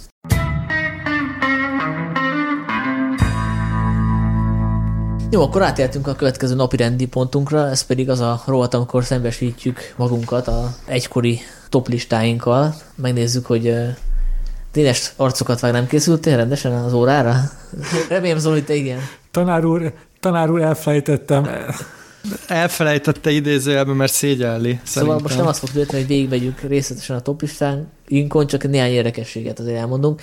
Abból a szempontból trükkös a helyzet, hogy ugye összecsúsznak az évek, vannak olyan 2012-es filmek, amiket nálunk 2013-ban mutattak be, úgyhogy lesznek, vagy voltak az én listám olyan címek, amikről már beszéltünk a múltkori adásban. Zoli, neked mik a fontosabb címek? Hát nekem pont az az érdekes, amit mondasz, mert ugye a 2013-as top listámon hat film van, ami 2012-es. Csak egyet szeretnék ezek közül kiemelni, a, a Spring Breakers, mert erről a múltkor nem beszéltünk, pedig ez egy szuper jó film. Ami a 2013-as filmeket illeti, a, a, szerintem érdekes, hogy hogy rátettem a MAD című filmet, amit eh, mindenkinek ajánlok. Ez Matthew McConaughey főszereplésével készült, és Arkansasban játszódó ilyen Tom Sawyer-es uh, sztori, és most nem néztem újra, de, de, de ezt nagyon-nagyon szerettem, és meg is lepődtem, hogy a top listámra is rátettem. Uh, és egyébként megnéztem direkt a 2014-es top listámat, és ott viszont érdekes mondom, csak egy 2013-as film szerepel, de arról majd lesz szó, mert hogy Dénes majd biztos, hogy beszél róla. Úgyhogy azt most nem árulom el, hogy melyik. Hát majd meglátjuk. Hát én 2013-ban azt csináltam, amit elő, egy évvel korábban, hogy unortodox listát készítettem, hogy felsoroltam azokat a filmeket, amik rajta lennének a listámon, hogyha a hagyományos listát készítenék. Üzbég művészfilmek? Nem, például a Wall Street farkasa, amerikai botrány, Don John, volt egy-két film, aminek a címe szerintem most már semmit nem mond, mert ilyen titanikos uh, filmek illetve színefesztes filmek voltak, például a Torre Tánca című német film. Nem tudom, hogy emlékszik-e még rá valaki, azt hiszem, hogy nyert is valami díjat a színefesztem. A Django elszabadult is felírtam, ugye, ami 2012-es. Gyilkos igen. Joe, Byzantium, azt hiszem az valami vámpírfilm volt. Igen, igen. Az Óbolyt is feltettem, ami ugye egy német rendezőnek egy ilyen fekete-fehér városfilmje, és ennek a pár darab, és ott van a listámon a Frances Ha, ugye? Csak ugye ezek mindkét, ugye? Igen, igen. De mindkét film olyan érdemli, hogy újból és újból megemlítsük őket. Én is olyan szerettem. Föltettem a, erre a shortlistre a, a mocskot is, ami mocsok igazából, csak így ragozva a mocsk. Igen. Köszönjük, Grécsi úr! A Metro Manilát, ami egy ilyen Fülöp-szigeteki amerikai zúzós akciófilm, ha jól emlékszem. Jól emlékszem. És akkor a, a listán olyan címek vannak, mint például a Vonzások, ami a Park chan kiváló koreai rendező első amerikai filmje. És akkor ezzel kapcsolatban tennék is egy kitérőt, mert tök érdekes, hogy a három legjelentősebb koreai rendező ugyanebben az évben debütált amerikai, illetve angol nyelvű filmmel. Ez így van. Ugye, a, tehát a Park chan hozta ezt a Stalkert, ami egy fajta ilyen vámpír átirat tulajdonképpen. Én gótikus drámának hívnám. Igen, de ez ilyen... a Stalker, mint szín nem véletlen, szóval egy, igen, unortodox vámpírfilm, én úgy mondanám. De dráma, igen, az ténykérdés, ilyen háromszor történet. Én azt mondanám, hogy viktoriánus vámpír melodráma parafrázis. Igen. Bong Joon-ho, aki ugye most már talán azoknak is ismert, akik nem ismerik annyira a délkorai filmeket, mert ugye megnyerte a parazitákra az Oscar-t, ő a Snowpiercer című akciófilmmel jelentkezett, illetve Kim Ji-won az Erőnek erejével című akciófilmet rendezte meg Schwarzeneggerrel a főszerepben, és szerintem a három közül talán a Bong Joon-ho debütálása volt a, a legsikeresebb, de én a Stalkert is szerettem amúgy. Hát szerintem a három film közül egyértelmű, hogy a Snowpiercer a legjobb így klasszisokkal. Igen, csak ugye a Snowpiercernek a forgalmazásával voltak annó ilyen mindenféle, nem tudom, emlékeztek el, hogy, hogy csúszott a mozi bemutató Amerikában, aztán kikerült, és akkor utána lett bemutatva, és azért nem tehát bevételileg nem hozott ilyen hatalmas számokat, viszont azért elég szépen futott tehát sok listára rajta rákerült, és sok szó volt róla. Én most egyébként újra is néztem, és nagyon-nagyon bír, bírom ezt a filmet. De mondjuk is gyorsan ki a nevét, ki miatt elhasonlott ez a film a mozikban, a, az a, ugye Weinstein cégénél volt, aki át akar, ki akart bele vágatni részeket, le akart rövidíteni, és aztán ami, miután ezt a rendező nem engedte, ahol tudott keresztbe tett neki, és a forgalmazásban nem segített. Én is újra néztem egyébként, nekem azt tűnt hogy mennyire bénák a, a speciális effektusok, legalábbis így kis képernyőn, de igazából ez sok mindent nem vett le a, a film erényeiből, tehát ez így is működik. Gondolom kisebb volt a költségvetése, mint egy rendes hollywoodi filmnek. Igen, ezen én is meglepődtem, hogy a, ezek a külső havas felvételek azok, hát nem hogy bének, hanem olyan, mint hogyha egy ilyen amatőr, nem tudom, játékfejlesztő csinálta volna, de hogy az a vicc, hogy egyébként teljesen lényegtelen, és ami nekem most feltűnt, az nem tudom, Sanyi, te hogy vagy ezzel, hogy, hogy mennyire hasonlít tematikailag egyébként a parazitákhoz ez a film. Aki nem látta a filmet, annak csak egy rövid összefoglaló, hogy ez egy posztapokaliptikus jövőben játszódik. A sztori szerint beköszöntött a jégkorszak, van egy óriási nagy óriási nagy hosszú vonat, szerelvény, ami gyakorlatilag sűrítve tartalmazza a megmaradt emberiséget, és a szerelvény hátuljában vannak a szegények, akiket kihasználnak a gazdagok, akik ott trónolnak a trónnak az elején, és a szegények megpróbálnak előre törni a vonat elejére, hogy kieszközöljenek egy hatalomváltást. Csak zárójelben egyébként ez egy francia képregényből készült. Ahogy az élősködőkben itt is egy zárt térben látunk egy ilyen társadalmi modellt, és hogy ez a különböző a társadalmi egyenlőtlenségek előbb-utóbb ugye egy, egy robbanáspontig hevülnek, és aztán kitör a harc. Igen, de ez a Bong joon a többi filmére is igaz. Bár lehet, hogy nem ennyire, mint erre a két filmre. Én igazából azt akartam mondani, hogy itt is felmerül az, hogy bármennyire is igazságtalan ez a rendszer, valamiféle egyensúly van, és ez a, ezek a különböző egymás alatt felett, itt ugye egymás mellett mert hogy egy vonaton vagyunk, osztályok így, így furán együttműködnek, és ebben igazad van, Sanyi, hogy ez majdnem minden filmében előkerül ez a, ez a kapitalizmus kritika, vagy, vagy ez a, ez a hogy hogy működik ez a rendszer, de itt ugyanúgy, ahogy a parazitákban itt tényleg ilyen egymáson, hogy mondjam, tehát hogy így kénytelenek együttműködni, és ez szerintem izgalmas. Akkor visszatérek a listámhoz. Föltettem még a Futurológiai Kongresszus című izraeli filmet, a nagy szépséget, a Minden oda van című túlélő filmet, az lehet, oh. hogy 2012-es. Nem, az idei, vagy hogy 2013-as. Ez a J.C. Sandor Csendor, Sándor filmje. Sándor. Sándor filmje, amelyben Robert Redford egy ilyen hajótöröttet játszik. Hát nem hajótörött, mert hajójár van rajta, ahogy egy vitorlás. Hát de eltört a hajója. Igen. jogos, jogos.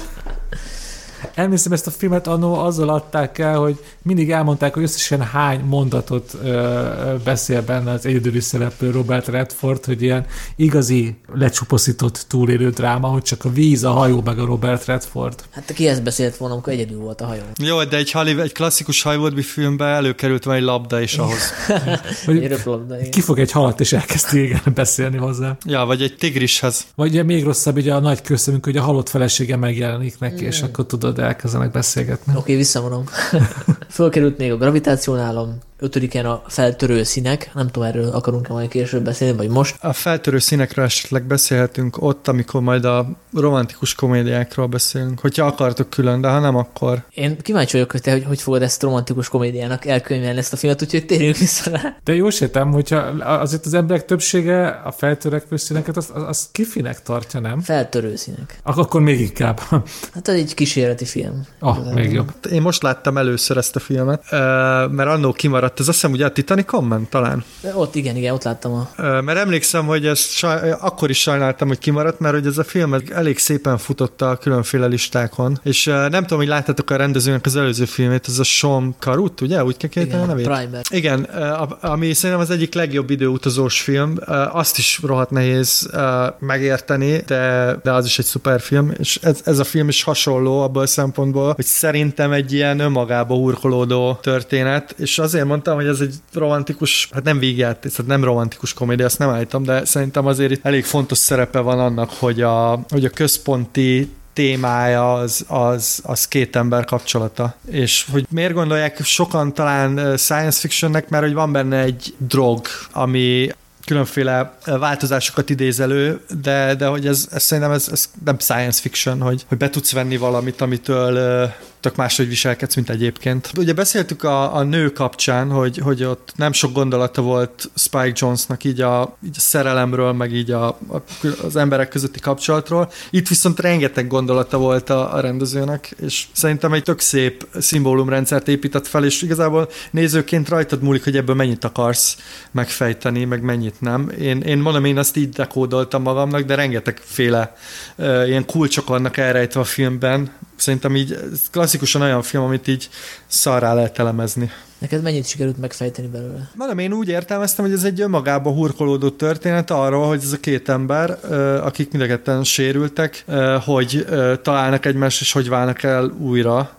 Másrészt meg, meg szerintem egy, egy elég izgalmas kapitalizmus kritika van ebben is, mert hogy nagyon hangsúlyos a mindkettőjük munkája egyrészt, meg van benne egy disznófarm kismalacokkal, ami, ami, ami ilyen, ilyen nagyon what the fuck, de nekem nagyon tetszett. Én most újra néztem, és most láttam harmadszorra, most így harmadszor már annyira nem működött. Nem tudom, lehet, hogy meguntam ezeket a trükkeit a filmnek, vagy az is lehet, hogy azért ez moziban jobban működik, tehát ez is egy ilyen érzéki film, ilyen kísérleti zenék, atmoszférikus zenék, nagyon hatásos vágások, ez egy látványfilm igazából, tehát ez nem úgy kell képzelni, mint kísérleti filmet, mint mondjuk egy ilyen nagyon lassú, egybeállításos, hosszú beállításos, 10 perces, nittes filmet, ez nagyon pörgős, nagyon látványos, és így ez kell a mozi élmény.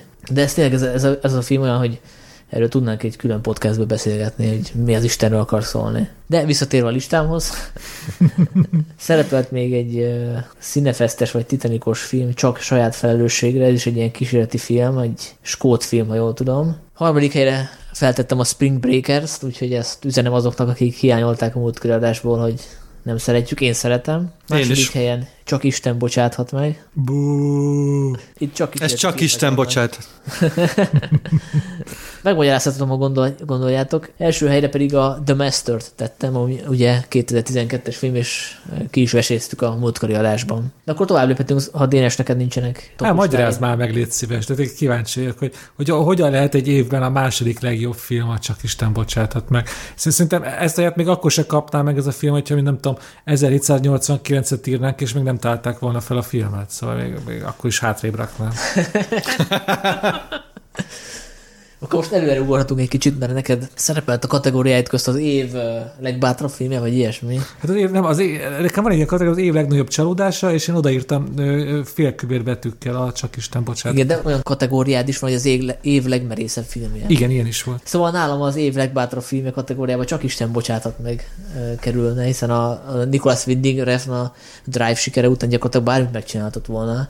Ezt képest fogta a Drive főszereplőjét, a Ryan Goslingot, és készített vele egy olyan uh, what the fuck filmet, ami papíron, ránézésre messziről úgy tűhet, mint hogyha a Drive-nak lenne egy ilyen, nem folytatása, de egy ilyen, egy verzió arra történetre, hiszen elvileg itt is van egy, egy ilyen fiatal férfi főszereplő, aki, aki menő, meg cool, és vele is történnek ilyen megrázó dolgok, neki is bosszút kéne állnia, itt a testvérét ölik meg, tájföldön játszódik egyébként az egész film, és szerintem ez volt a filmnek a, a veszte is, hogy nagyon sokan azt várták, hogy itt most megismétlődik az, amit a, a Drive-ban láttunk, de nem, mert ez, a, ez annak a, a filmnek a, a kísérleti verziója, ahol pont azt az elvárásunkat forgatja ki, hogy itt nem egy főhős kapunk, hanem egy, igazából egy, egy antihős. Tehát ebben a, ebben a figurában semmilyen tiszteletre méltó nincsen. Ez nem egy real hero, ahogy ugye a Drive-nak a soundtrackje tartja, és hát ez is egy ilyen érzékekre ható ö, film, tehát hogy akit nem kap el ez a hangulat, annak hiába mondom, hogy, hogy miért jó az a film. Tehát nem, nem tudnak DNS meggyőzni, hogyha tél nem rántott be ez a film. Hát nekem alvás ingerelt, hogyha bármilyen, igen. Nem moziba láttad, jól sejtem. Nem, nem tévén. Igen. Hát én először moziban láttam azért. Zoli? Ne, nekem pont, pont az, amit mondasz, hogy engem ez nem, nem tudod berántani ez a, ez a fajta világ, és nekem, nekem talán a, a fő problémám éppen Ryan Gosling volt, aki akit én ebben a filmben ilyen pozőrnek éreztem. Ilyen, valahogy ilyen, ilyen pózolósnak, és emiatt valahogy így olyan mesterkéltnek tűnt az egész, és aztán így mész a karakterrel, akkor rohadt unalmas a film a végére. Én nem tudom, úgy tudom megfogalmazni, hogy miért nem tetszett, hogy tényleg jó kiindulási pont a Drive olyan értelemben, hogy, hogy ott nagyon jól el voltak találva az arányok, ez a stilizált világ, mitikus hős, ezek a gyönyörű neonfények, és mint hogyha ebből azt szűrte volna le a Winning Refn, hogy ez jó, de még jobb lesz, hogyha minden tovább csavarunk egy kicsit. És azt láttam, hogy teljesen elszálltak az arányok, és egyszer már minden kép olyan volt, hogy így, így izzott az erős fényektől, ami, ami brutális erőszak volt a Drive-ban, az itt már ilyen öncélú mészárlás lett, és hirtelen, a, ami bevonzotta embert, ez a mitikus légkör, az így átváltozott egy ilyen túlspilázott már, már ilyen, ilyen paródiába hajló világgá, ami inkább csak így eltaszítja magától a nézőt. De szándékos volt részben, tehát hogy... Hát szá, persze, ez szándékos volt.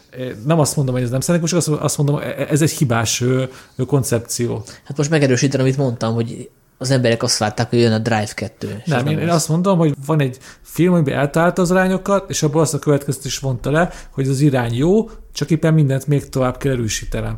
De kiderült, hogy ez egy hibás koncepció. Nem, nem erről van szó. Ő hát de... készített a Drive-val egy már-már mainstream filmet, ami megtalálta az útját a nagy közönség felé, de ő nem érezte azt, hogy ez őt kötelezni arra, hogy folytassa ezt az irányvonalat. Ha megnézed a korábbi filmét, azokat a filmeket, amiket azóta csinált, ő egy kísérleti filmezésre hajlamos rendező, tehát ő, ő szeret kísérletezni, és nem nagyon érdekli a közönség mit gondol. Most nyilván ezt, ezt, ezt nyilván a közönség része zokon veszi, de ő, ő mindig ez a, ez a fajta rendező volt, aki megy a saját feje után. Ő menjen, persze, csak engem közben elveszített, Jó, persze, és, ez, és ez nyilván őt ez kicsit sem fogja zavarni. Hát szerintem most, ha ezt hallgatja, akkor, akkor lehet, hogy... Magába száll, azt mondod? Igen, hogy Dénest elvesztette, meg engem is. Az biztos, hogy szándékos, hogy két teljesen különböző filmnek ugyanaz a főszereplője, tehát hogy mindenképp egy tükör akar lenni. Ha megnézzük a Ryan Gosling karakterét a Drive-ban, ott is egy ilyen, már-már ilyen autisztikus figurát játszik, meg se szólal, tehát hogy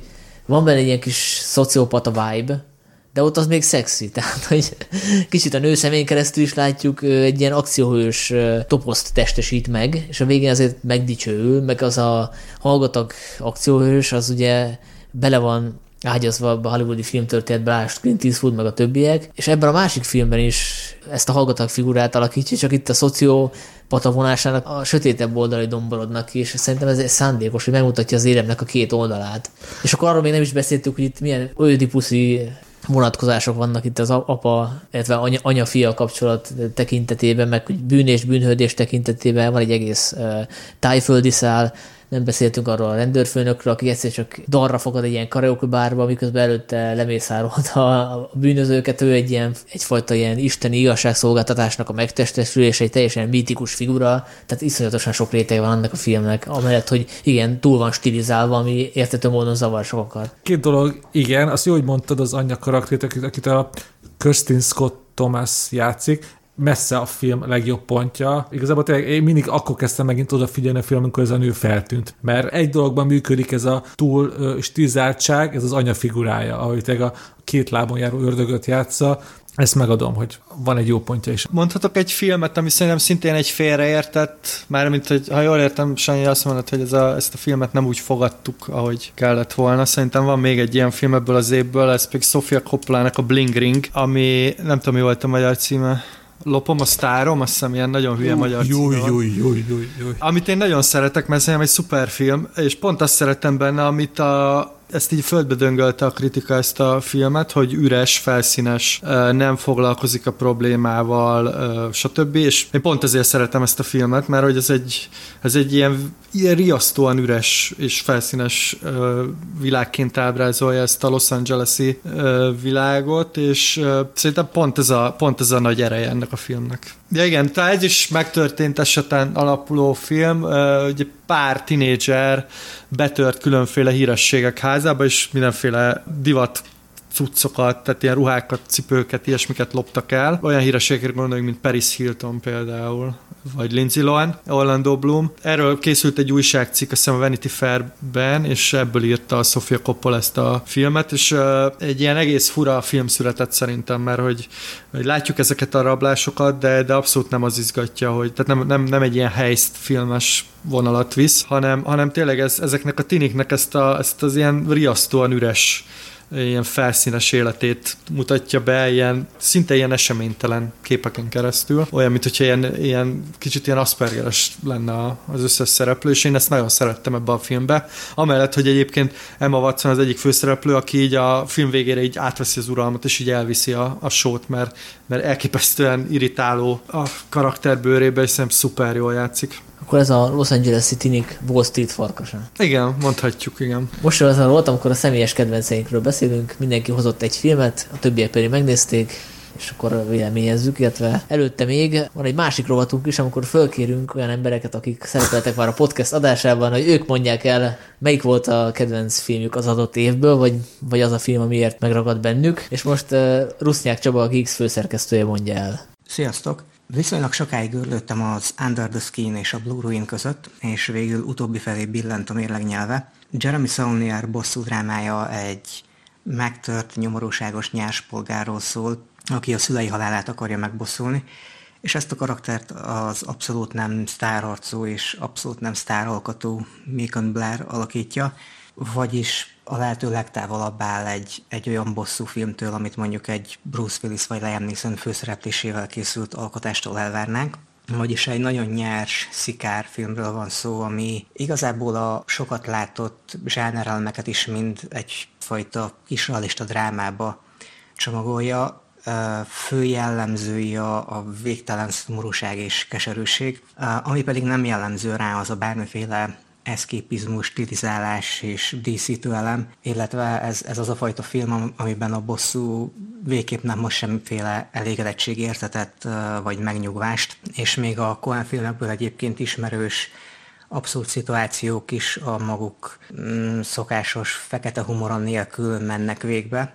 Így számomra ez valószínűleg a legizgalmasabb, legérdekesebb és legeredetibb film ebben a zsánerben Párcsambók bosszú trilógiája óta.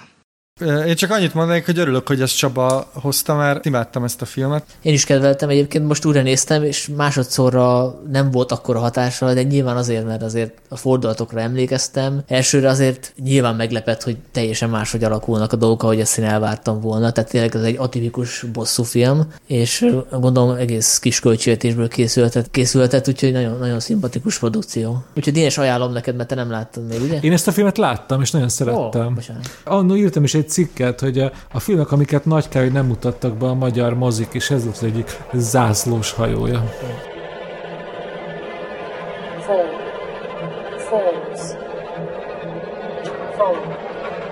Four. Pool. Cell.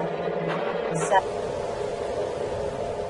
És Csaba ugye említett az Under the Skin-t is, úgyhogy Zoli, tiéd szó. Mm, igen, én az Under the Skin-t hoztam nektek, meg mindenkinek, aki szereti, meg eh, aki még nem látta, az nézze meg. Ugye azt tegyük hozzá, hogy én a, eredetileg Linklaternek a filmét akartam hozni a Before Midnight-ot, de ugye erről készült egy külön podcast, úgyhogy mindenki ott meghallgathatja, hogy, hogy arról miket, miket mondtunk. Ez a film, az Under the Skin, azt hiszem magyar címe a felszín alatt. Ez Jonathan Glazernek a harmadik nagyjátékfilmje, és Jonathan Glazer szerintem az is ismeri, aki egyébként nem nagyon néz filmeket, mert hogy ő egy rendkívül elismert és sikeres reklámfilm és videoklip rendező, többek között rendezett Guinness reklámokat, Levis reklámokat, ezeket szerintem mindenki látta, aki annó nézett 90-es években tévét, és egyébként a Radioheadnek és a Messziveteknek csinálta a leghíresebb videoklipjeit, valószínűleg mindenki ismeri a Karmapolis klipjét, amiben Kovács Lajos rohan egy autó elől. Tehát ő, egy, ő már egy befutott rendezőként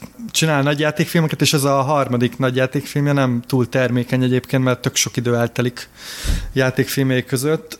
Ez a film, ez egy könyvből készült, aminek szintén az a cím, hogy a felszín alatt, és könyv az teljesen más, mint a, mint a film, ugyanis ez a, ez a film, ez egy idegen szemszögéből próbálja bemutatni, mármint úgy idegen, hogy egy földön kívüli szemszögéből próbálja megmutatni, hogy milyen a földön, nem tudom, megérkezni, vagy, vagy szembesülni a, a földi világgal. Nehéz szerintem így a tartalomról beszélni, vagy hogy miről szól ez a film, mert hogy nagyon homályosan fogalmaz, tehát ez az egyik fő különbség a könyv és a film között, hogy, hogy a, a könyvben azért sokkal több minden kiderül, hogy itt idegenek szállnak le a földre, és gyakorlatilag kaja helyett férfiakat vadásznak le, és az egyik idegen egy ilyen csábos csábító nővé változik, és toposokat vesz fel, és egy ilyen házba csábítja őket, ahol, ahol gyakorlatilag ö, feldolgozzák őket. Ugye ez a filmből is kiderül szerintem, de, de itt ugye inkább egy, ez a film ez inkább egy ilyen hangulat,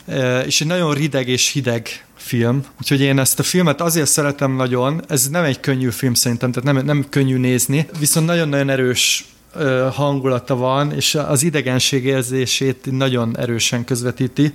És ezt a filmet akkor szerettem meg igazán, kicsit ilyen személyes viszonyom van ez a filmhez, mert amikor kijöttem ide Kanadába, akkor egy kicsit hasonlóan éreztem magam. Hogy tudjátok, amikor megérkeztek egy idegen helyre, és minden olyan fura, és szerintem ez a film ezt kapja el nagyon jól, hogy a hétköznapi normalitás alatt van egy ilyen pici, ilyen para, nem tudom, ilyen furcsaság, de, és... Bocsáss meg, Zoli, de nyugtass meg, hogy nem vadászol egyedülálló férfiakra, vagy, a, nőkre. vagy nőkre a torontói éjszakában. Hát én nem mondok erről semmit. Jó, akkor a, igen, folytasd a film elemzést, igen. nem, nem akarom elemezni a filmet. Szerintem ez a film egyébként egy ilyen hatalmas tisztelgés Stanley Kubrick előtt is. Tehát aki aki így ismeri a, mondjuk a 2001 űrűduszát, az, az, az egész sok jelenetet e, ismerősnek tarthat. Szerintem ez egy nagyon megosztó film, tehát ez valaki, a, amit mondtál Sanyi a, az Only God Forgives-re, ezzel vagy, vagy mész, vagy nem, vagy beszippantanak ezek a jelentek, vagy nem.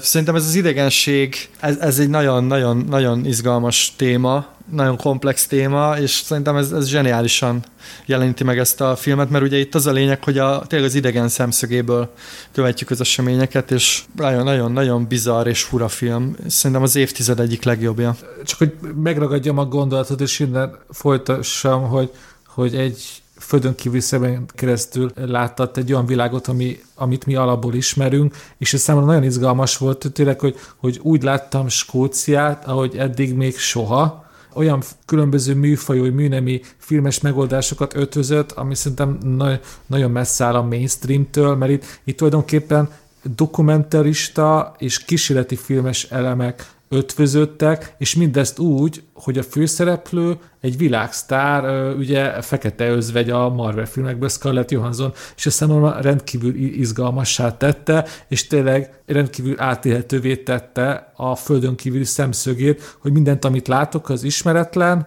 ö, zavarba ejtő, és nem találom a helyemet ebbe az egészben. Zoli, hogyha olvasta valaki a könyvet, akkor jobban megérti a filmet? Ez segít? Hát szerintem igen, mert ugye a könyvből kiderül, hogy ö, ezek az idegenek gyakorlatilag ilyen emberhússal táplálkoznak, és ö, nem, nem, igazán ehet, nem igazán tehetnek mást. Egyébként Sanyi, neked külön ajánlom ezt a könyvet, mert ö, szerintem az egyik legjobb könyv így a húsevés ellen. Tehát egy ilyen, ilyen vegán, vegán ö, könyvként is lehet olvasni, mert hogy a, az embereket tényleg úgy tenyésztik, meg vadásszák le ebbe a könyvbe, mint, mint mi a marhákat. Igen, nem vagyok vegán, csak ezt szeretném kijelenteni, mert még így megvádol bárki is az, a vegetariánus vagyok, nem vegán, nagy különbség. Bocsánat, na ezt majd vág ki. Nincs szó tejről, meg uh, tojásról, szóval tök igazad, mert itt húsról van szó, emberhúsról. Tehát igen, a könyvből kiderül, hogy, de szerintem ez a film, filmből is összerakható azért, nem? Tehát, de akkor, hogy... jól értem, a filmben, ami a könyvben egy konkrét skifi motivum, az a filmben inkább metafora. Szerintem igen, hát most most nyilván ez azon múlik, hogy hogy nézed a filmet, de a film is elhelyez azért ilyen különféle kis jeleket, mert ugye látsz az égen ilyen kis fényfoltokat, meg, meg talán azért sejtheted, hogy ez valamiféle idegen lény, vagy valami különleges lény, mert ugye egy csomó olyan jelenet van, például megpróbál egy tortát enni, vagy rácsodálkozik arra, hogy nem is szerve van. Az világos, hogy idegen, csak az nem, hogy az a, amit ő csinál, hogy, hogy férfiakat, egyedülálló fiatal férfiakat csábít el a lakásába, ahol egy ilyen tükörpadló van, hogy az most mire szolgál, hogy ez ilyen kandibalisztikus dolog, vagy, vagy szexuális, ez nem derül ki, hogy neki az miért jó, hogy ott emberek besüppednek a padlóba, és akkor ott valami történik velük, ez én, nem derül ki. Én a csak a filmet láttam, én annyiban elintéztem egészet, hogy ez a idegen faj, a fajfenntartáshoz szükséges. Én nekem ennyi elég volt, ennyi információt kiolvastam a filmből, hogy ahogy Zoli használta a vadászat szót. Igen, vadászik, mert ez a fajának a fenntartásához szükséges szükséges és ezzel ilyen intéztem magamba. Igen, a könyvben konkrétan arról van szó, hogy e, e, férfi hússal táplálkoznak ezek az idegenek, de szerintem mondjuk a filmben is van egy jelenet, amikor így e, ilyen vörös trutymó, mint egy ilyen csúszdán így csúszik le, meg ugye így kiszippantják a férfiakat a bőrből, de tök igazad van, Sanyi, ez a film szándékosan nyitva hagy egy csomó kérdést, és nem tudom, hogy én annó nagyon sok elemzést olvastam, és az volt a legizgalmasabb ezzel a filmmel kapcsolatban, hogy, hogy számtalan különféle elemzés volt, egészen attól kezdve, hogy ez Scarlett Johansson és a női test és a, a sztárság problémája, egészen, egészen a, az, ilyen, az ilyen elborult elméletekig mindenféle dolgot bele lehet ebbe látni. Te ugye úgy kezdted ezt a tartalmi összefoglalót, hogy hogy egyértelműen idegenként azonosította ezt a figurát, holott lehet ezt egy ilyen feminista történetként is felfogni, ahol nem egy idegenről van szó, hanem egy nőről van szó, aki furán viszonyul az ő nőiségéhez, és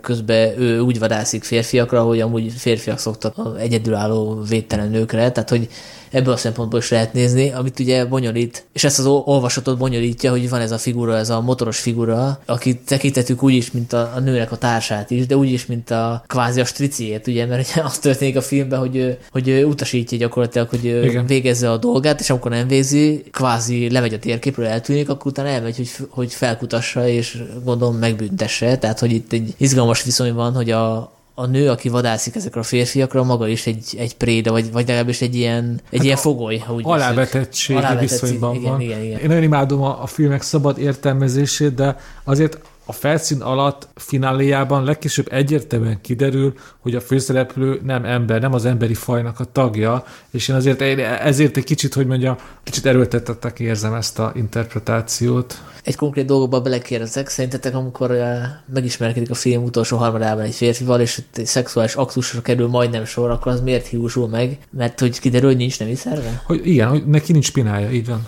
nem volt egyébként. Nem, nem, szerintem pont az derül ki, hogy van, és rácsodálkozik, hogy van. Ő ezt ugye nem tudja, hogy az mi, és azért nézi olyan ilyetten. Ez most nem izgalmasá vált ez a beszélgetés, akkor teljesen, most kb. ellentétes dolgot olvassunk ki a filmből, mert ott én tényleg ezt úgy értelmeztem, hogy, hogy ő a behatolást várja, vagy legalábbis magát a szexuális aktust, hogy végre emberré válasz, megérezhesse azt, hogy milyen embernek lenni. Miután kiderül, hogy a férfi nem tud belehatolni, rájön, hogy itt valami mégsem működik, oda néz, és azt látja, hogy ott nincsen semmi. Én így értelmeztem a filmet. És ezért megy el, mert rájön arra, hogy a fő vágya nem teljesülhet, nem válhat emberré. Nekem ez volt a értelmezésem, de most akkor lehet, hogy kiderül, ez is egy olyan hát kicsit erőltetett értelmezés, mint a Sanyi, aminek a Sanyiért gondoltam. De egyébként nekem is az jutott eszembe, ami neked szóval. De elképzelhető persze. De nem tudom, mert nekem pont a másik értelmezés jutott eszembe, hogy ugye tényleg uh, akkor szembesül ezzel, hogy, hogy az, az mi, de most nyilván pont ez a jó ebbe a filmbe szerintem, hogy nyitva, nyitva vannak ezek a kérdések hagyva. De Zoli, bocsánat, hogy még közbevágok, de te olvastad a regényt, akkor ez a jelenet hiányzik a könyvből? A könyvben az van, hogy, hogy ott ki is mondja ez az idegen, hogy így szeretne emberré válni, és különböző dolgokat kipróbál, de én, én nem emlékszem erre, hogy ilyesmi lett volna a könyvben. Egy fontos aspektus még én kiemelnék ebből a filmből, illetve arról, hogy ahogyan készült, mert hogy egy skifihez képes szokatlan módon szinte kvázi kandi kamerával vették fel bizonyos jelenteket, ugye amikor a Scarlett Johansson Glasgow utcáin egy ilyen fehér furgonban utazott, akkor rejtett kamerával vették föl, ahogy gyakorlatilag civileket vesz föl, tehát nem színészeket, akik utal közölték, hogy hát ez most egy ilyen filmforgatás, és hogy volt, aki hozzájárult, hogy szerepeljen a filmben, volt, aki nem. Szóval ez még egy ilyen érdekes aspektus, hogy gyakorlatilag az ilyen metafilmként is működik, hiszen itt a, a nagy hollywoodi sztár a Glasgow-i valóságban az olyan, mint, egy, mint hogyha egy ilyen űrlén szállna a földre. Pontosan. Úgy, ugyanúgy működik. Ez hatalmas rendezői találmány volt, és az meg még hatalmasabb dolog, hogy a Scarlett Johansson erre vállalkozott, és ebbe belement, hogy egy ilyet csináljon. Ugye akkor ő már ötcsillagos sztár volt, ugye? Igen, igen. Szóval a bátorságát lehet díjazni, az improvizációs képességét szerintem annyira nem. Tehát ha megfigyeltek nála az improvizáció annyiból állt, hogy mindig visszakérdezett. Itt megkezdtem valakit, hogy te mivel foglalkozol, ő mondta, hogy hát én ács vagyok. Tényleg ács vagy? És ebből állt az improvizáció, hogy visszakérdezett. De, de várj, Sanyi, de azért ilyen volt a kommunikációja Scarlett Johanssonnak, mert ez volt a szerep. Ő egy földön kívüli, aki még csak tanulja az emberi kommunikációt. Figyelj, egy könnyű megmagyarázni, hogyha valaki nem nyújt alakítást, hiszen nem tudja, nem ismer az emberi De én Dénessel értek egyet, mert hogy itt pont arról van szó, hogy ő nem tud kommunikálni igazából. Hát érted, ő egy, egy idegen. Szerintem azért nem véletlenül kezdődik úgy a film, hogy,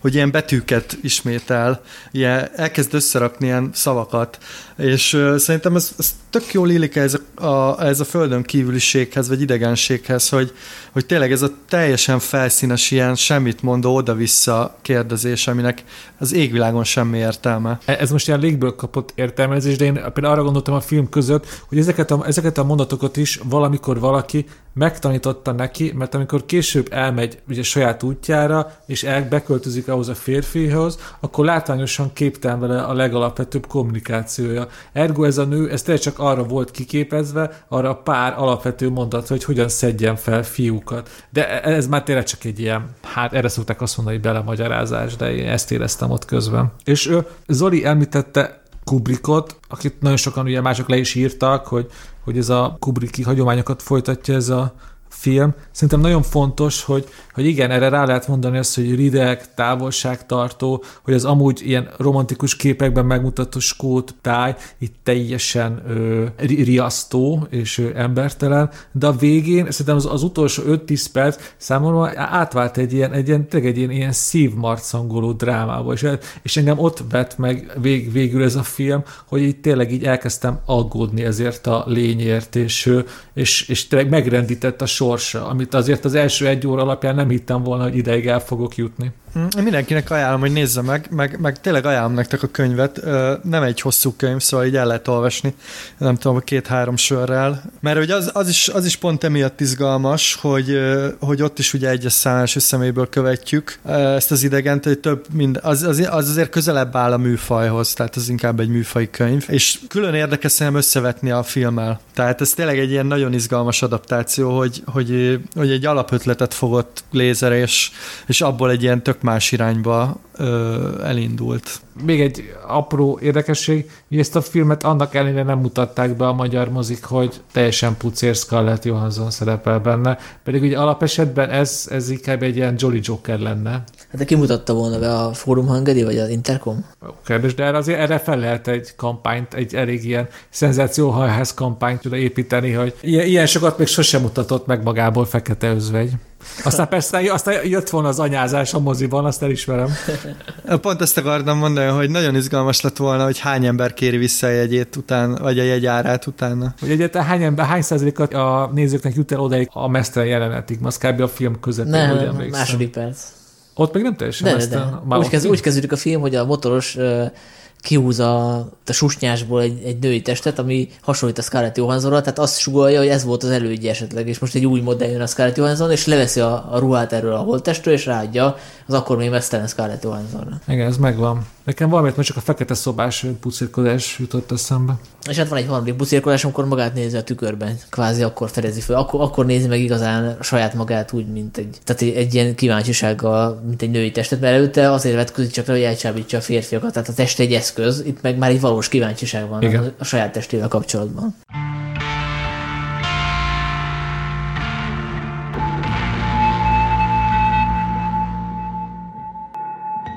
Térjünk át az én filmemre, ez pedig a Halhatatlan Szeretők. Előjáróban annyi kulisszatitót elmondanék, hogy amikor megnéztem ezt a filmet tegnap, akkor ugye írtam nektek, hogy ha gondoljátok, akkor lehet a Only God Forgives, csak Isten bocsátat meg is, mert az egy jobb vita téma, és nem azért írtam ezt már, hogy nem tetszett ez a film másodszor, mert ez másodszor is ugyanúgy tetszett, mint elsőre. De túl sokat erről a filmről nem lehet szerintem elmondani, mert hogy ez egy, em, ez egy hangulatfilm, és nekem azért tetszik igazán, mert hogy ez elsősorban egy jarmus film, és így másodszorban vámpírfilm igazából. Tehát ugye a vámpír témát olyan jól ö, hozza be a saját szerző uni- univerzumába, hogy egy, egyáltalán nem lóg ki onnan és ezek a figurák igazából szerepelhetnének a, nem tudom, a bármelyik filmjében, tehát a bármelyik sketch filmjében, ahol ilyen fura figurák vannak, tehát ez teljesen konzekvens. És tényleg vagy ráhangolodsz erre a sztorira, a sztorit azt tegyük idézőjelben, mert igazából történet nincsen, tehát itt eh, egy, egy ilyen vámpír páros látunk, akik eh, élik az életüket, a, az egyikük eh, Tilda Swinton karakter Marokkóban, a Tom Hiddleston figurája meg Detroitban, és ugye a,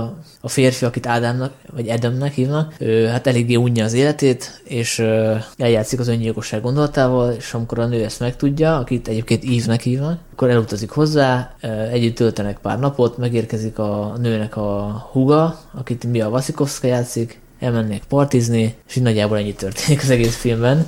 Igen, ezért, ezért például legalább annyira lehet párkapcsolati drámának hívni, mint vámpírfilmnek, mert egy, egy hosszú házasságnak egy kis Hosszú szeletét évszázados Hát igen. igen. És uh, igazából itt az a kulcs, hogy le tudsz elassulni, amikor elkezded ezt a filmet nézni, hogy olyan hangulatba tudsz kerülni, mint ők. Ugye eleve a film úgy kezdődik, hogy, hogy a, a két főszereplőt látjuk, akik ekkor még ugye nincsenek egy helyszínen, lemezt hallgatnak, és ahogy, ahogy a bakerit megy körbe, a kamera is megy körülöttük körbe, tehát így, mint hogyha így utaznának ilyen heroin tripen. Eleve ugye, amikor, amikor vért vesznek magukhoz, amit nem emberekből szívnak ki, hanem ilyen klinikákból szereznek meg, akkor az olyan, mint hogy ilyen, mint hogyha heroint lőnének be, tehát hogy igazából megfeleltethető az egész ennek is, úgyhogy ha kivesszük ezt a vámpír motivumot. Szóval, hogy le tudsz lassulni erre a szintre, és így velük együtt tudod -e élvezni mondjuk azt a zenét, amit a Tom Hiddleston karaktere csinál. E, és ha igen, akkor, akkor azt nagyon fogod szeretni ezt a filmet. Ezt szerintem gyönyörű összefoglaltad. Most egy személyes példával tudom alátámasztani ezt, hogy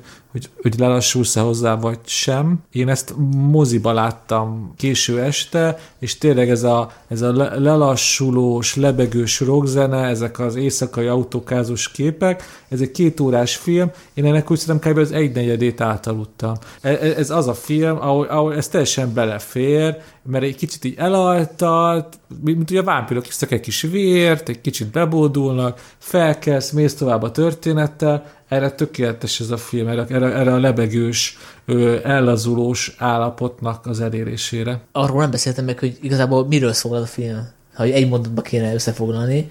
Ez a film arról szól, hogy a vámpirlétnek nem az a legnagyobb kihívás, hogy honnan tudsz vért szerezni, hanem hogy mit kezdesz a halhatatlansággal. Tehát, hogyha átéltél minden élményt, akkor mi az, ami még mozgat téged, mi az, ami inspirál, hogyan tudod legyőzni az unalmat, mi az, amiben meg tudod találni ezt a, az állandóságot, amire szükséged van, akkor is, hogyha ember vagy, akkor is, hogyha vámpír vagy, és ők a kultúrában, a művészetben, a zenében találják meg, és hát nem mindig sikerül ugye ebben örömöt lenni, és vannak ilyen mélypontok, és egy ilyen mélypontnak a történet ez a film. Hogy. És ilyen érdekesség, hogy a, az embereket, akik az a kapcsolatba kerülnek, zombiknak hívják. Tehát, hogy felveti azt a lehetőséget a film, hogy igazából a vámpírok a normális emberek, ők élnek úgy, ahogy kéne, és a, az emberek meg a, a zombik, ugye, a, a agyatlan horda akik nem tudják élvezni, meg értékelni körülöttük az életet, meg a művészetet. Szerintem pont erről szól ez a film, szóval nekem nem, nekem nem, nem igazán az, amit mondasz, hanem ez inkább a, a művészetről szól, a, a valódi művészetről, mert hogy ugye itt pontos, hogy ezek a vámpírok, ugye kiderül, hogy kapcsolatban voltak az összes jelentős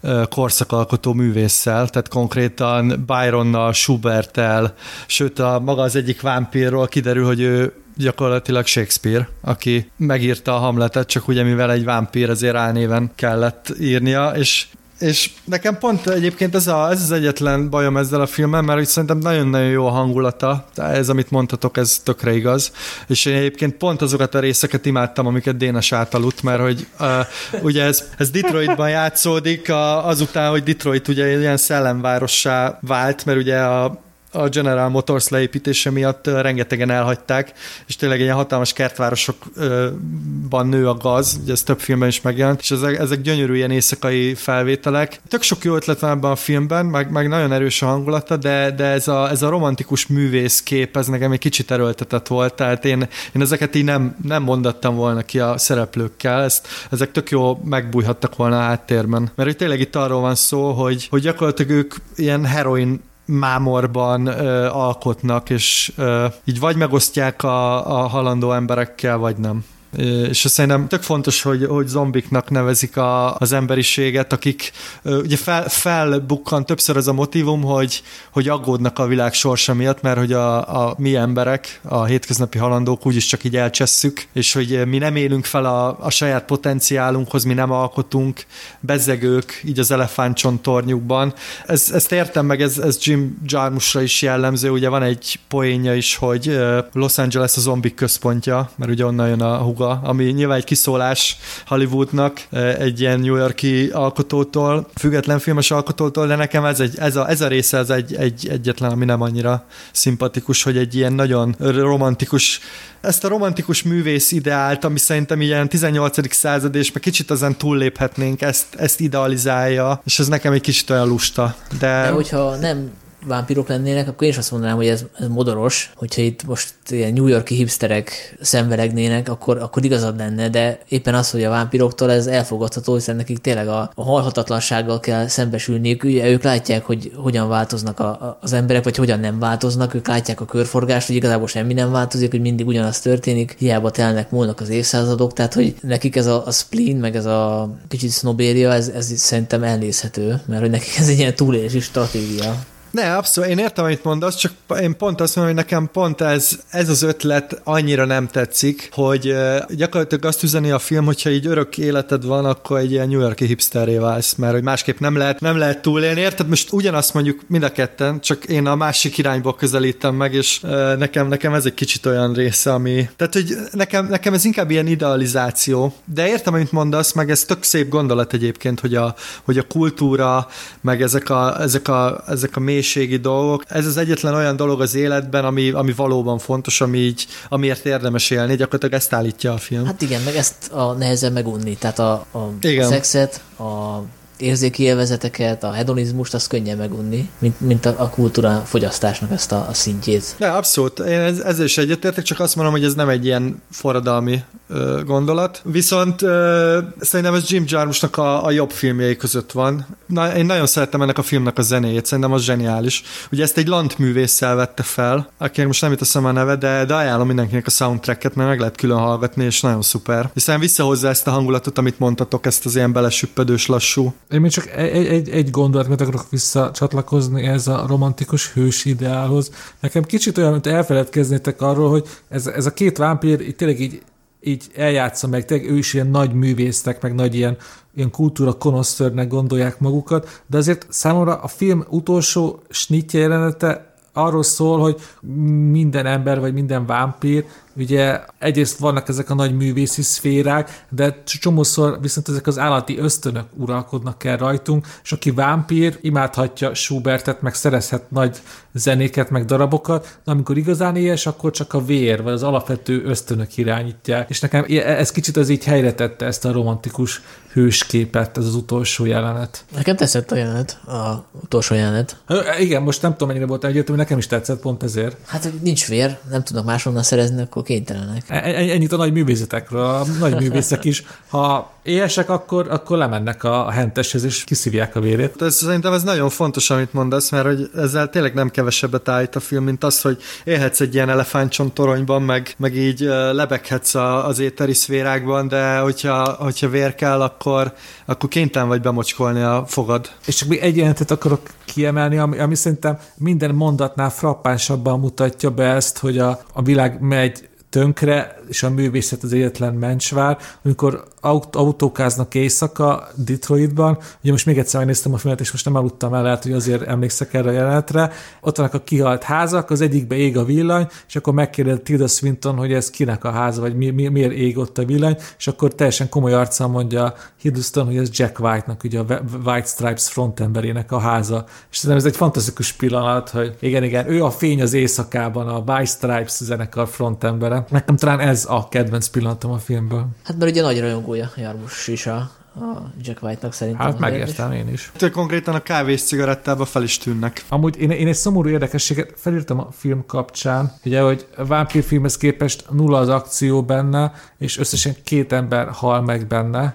Viszont, hogyha megnézzük ezt a két színészt, aki játszotta, John Hurt és Anton Jelcin, mert mind a ketten halottak. Mm. Egyébként Jármus tett egy akcióját a filmbe, és kapott egy ilyen jelzést a producertől, hogy tegyen még be többet, mert ez jobban eltató a film, és erre az volt a reakció, hogy kivette még ezt az egyenletet is, ami volt benne. Annyit akartam még is mondani, hogy Detroit kiválasztása, mint ilyen vámpír lakhely, színhely, az zseniális húzás, tehát egyszerűen egy ilyen szellemvárosba tenni ezt a splines vámpírt, ez óriási ötlet volt. A másik, hogy a nagy közösség által sokszor nem nagyon kedvelt művészfilmes lassúság, itt, itt maximálisan indokolt, hiszen itt érzékeltetni kell, hogy ezek a vámpírok hogy élnek, ezeknek nem kell hova sietniük, ugye több száz, több ezer évet élnek, számukra lelassul az idő, és ezt kell vagy érzékeltetni, és ez erre tökéletes módszert talált Jármos. Ugye ez a film, ez azután jött, hogy a Alkonyat szíria, jól mondom a magyar címét? Tényleg a, levitte nullára ennek az alműfajnak a, a szexiségét, a, a, a műfaj értékét, és ő, e, ez kicsit visszahozta Jarmus, méghozzá úgy, hogy, hogy talált rajta egy saját eredeti fogást, ugye ezzel a művészet szemlélettel. Ez nagyon fontos szerintem, és az is, hogy azért nem minden műfajhoz tud ugye Jarmus ilyen jól nyúlni. Ugye a legutóbbi filmje a Dead Don't Die azért fontos, mert az egy zombi film, és ott viszont kiderült, hogy abban a témában viszont semmi eredetiséget nem tudott injektálni. mert az nem passzol az ő ö, romantikus stílusához. Nem tudta beilleszteni a saját univerzumába. Ennyi egyszerű. Én két dolgot szeretnék mondani. Egyrészt ebből a filmből szerintem kiderül, hogy miért jó igazán vámpírnak lenni, mert hogy van időd elolvasni minden könyvet, amit akarsz. Ugye, amikor a Tilda Swinton elutazik Amerikába, akkor nem ruhákat pakol, hanem könyveket, mert hogy az a legfontosabb számára, és, és ez szerintem egy tök szimpatikus állítás. De te is azt láttad, Sanyi, hogy ő, olyan, mint hogyha a vámpirok gyorsabban tudnának olvasni, mint az emberek, legalábbis, hogy gyorsabban vonult volna a szeme. Te hát gyakorlat, több, több évszázados gyakorlat. Ez csak a gyakorlat kérdése. Jó, ez nem, ez nem ilyen szuper tulajdonság. A másik meg egy ilyen jó tanács, hogyha valaki megnézi a filmet, akkor megnézheti úgy is, hogy csak leül és megnézi, meg úgy is, hogy nem tudom, önt egy jófajta vörös bort magának, vagy valami prémium kézműveset, és úgy szerintem úgy, úgy még, még jobb a hatás. Én ezt ajánlom. Hang me, oh hang me I'll be dead and gone Hang me, oh hang me I'll be dead and gone.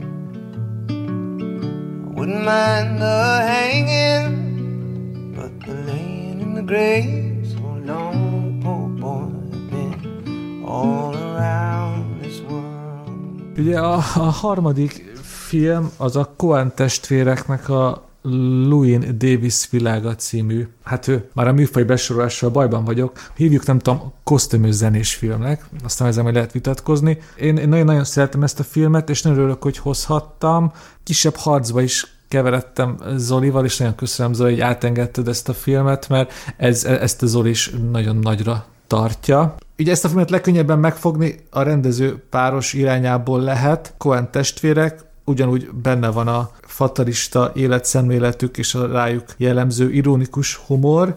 Ez egy alap, amiért ezt nagyon lehet szeretni, és hogyha személyesebb vizekre evezve, engem nagyon megfogott a közeg, ugye ez a 60 és, 60-as években játszódik New Yorkban, a Greenwich Village-ben, ahol már formálódik ez a folk zenés széna, ami aztán ugye kitermeli magából Bob Dylan-t, de itt jön a filmnek az igazi zsenialitása, ami igazán megfogott engem, hogy az amerikai filmek ugye mindig a, általában a sikertörténetekről szólnak, és hogyha azt hallom, hogy Greenwich Village, folk, folk zene, singer-songwriter, akkor ugye mindenki jön Bob Dylannel, és elfeledkezzünk arról, hogy, hogy, hogy az ilyen sikertörténetek mellett mindig van száz láthatatlan történet, és ez szerintem az igazi zsenialitása a Louis Davis világának, hogy bebizonyítja, hogy ezek a láthatatlan történetek is lehetnek legalább annyira izgalmasak és tanulságosak, amik nem sikerrel, nem csillogással végződnek. A központi kérdés az a filmnek, hogy van ez a Louis Davis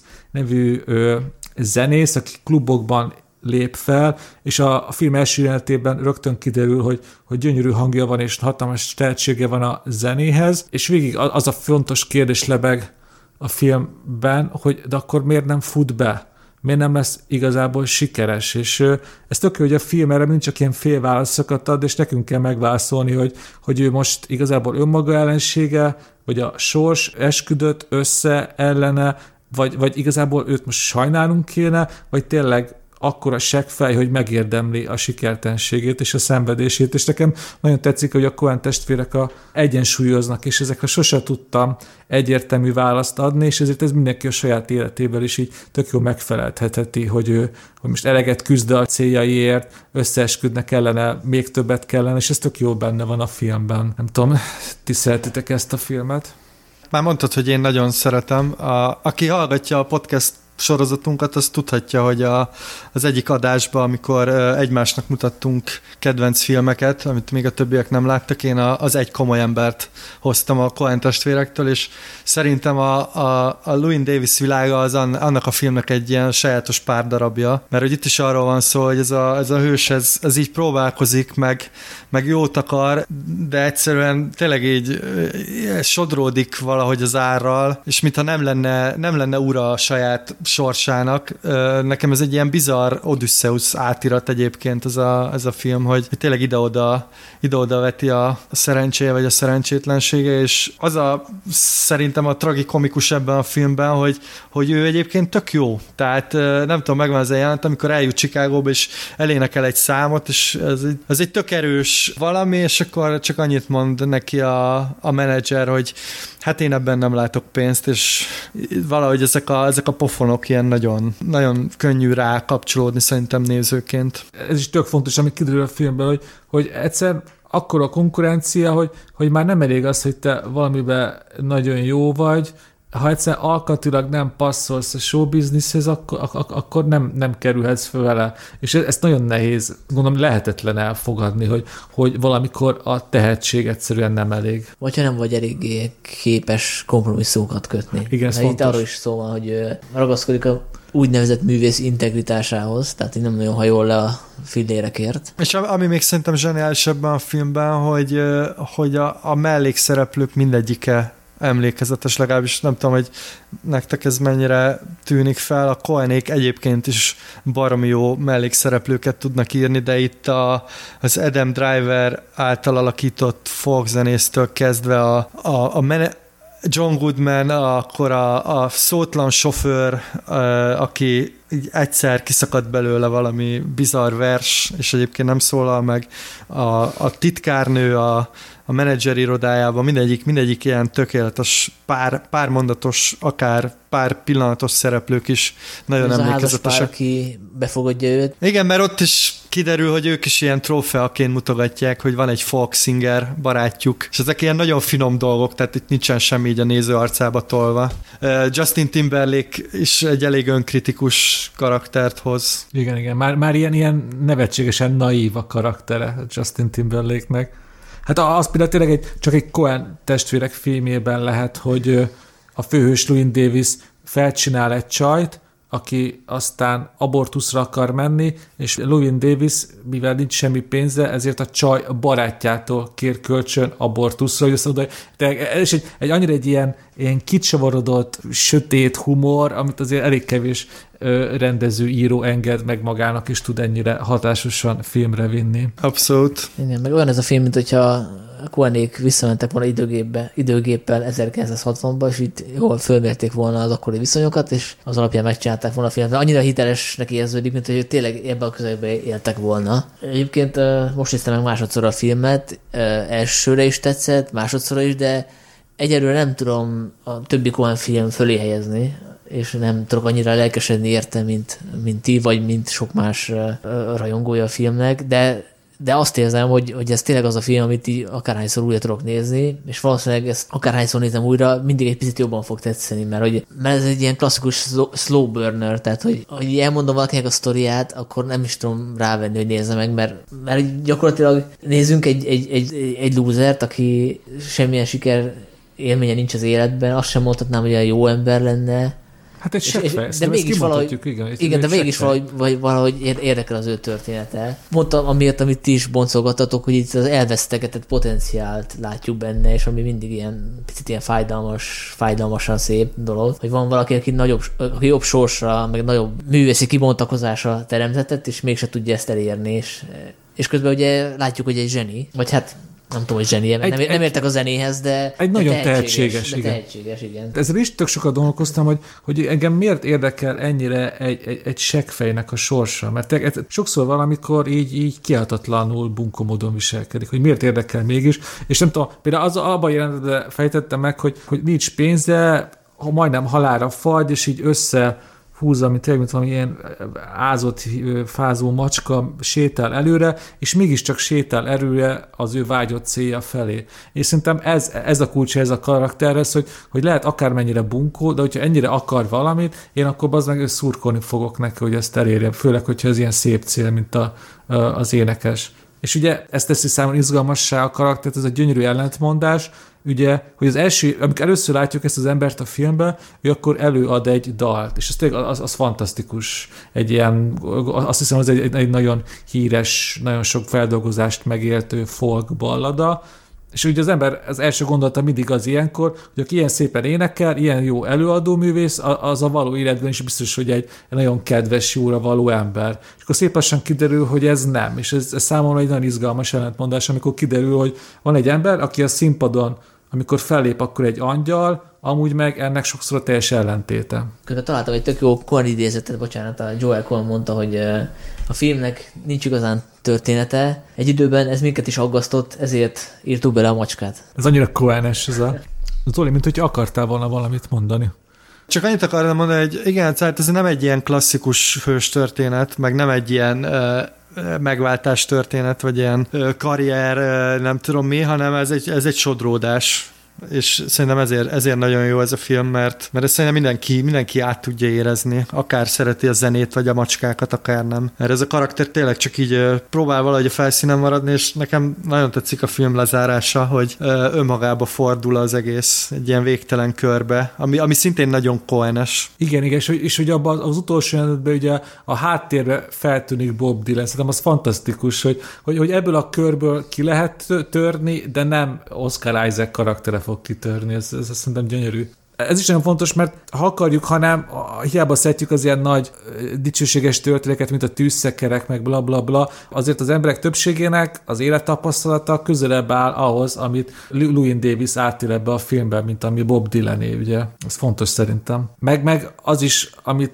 te pedzegettél, Sanyi, hogy most akkor ez így hogy esztétikai minőségek hol helyezkedik el a Coeni életműben ez a film. Én ezt magamban úgy fejtettem meg, hogy minden évtizedben van legalább egy korszakos mestermű, amit a Coenék letettek az asztalra, Igen. és szerintem ebben az évtizedben ez a Louis Davis világa. Szóval én sem merem ki most ilyeneket mondani, hogy ez a legjobb filmjük, de hogy ebben az évtizedben ez a legjobb alkotásuk, abban biztos vagyok. Mondjuk ez azért nem nehéz, mert ebben az évtizedben a Koenék nem muzsikáltak annyira. Hát jó, igen, erősen. megkönnyítettem a dolgot. Szóval persze. igen, hogyha a 90-es évekből kéne, vagy a 2000-esből, akkor nehezebb dolgod lenne, de egyetértünk, nekem ez, ez, ez ott van. Mondtál, hogy jobb ez a film, mint az Ave Cézár, meg a Buster Scruggs balladája. Meg a True, meg a True Grit. Hát de az 2010-es, és az még az előző évtizedhez tart. Hát az én számotásom szerint hát.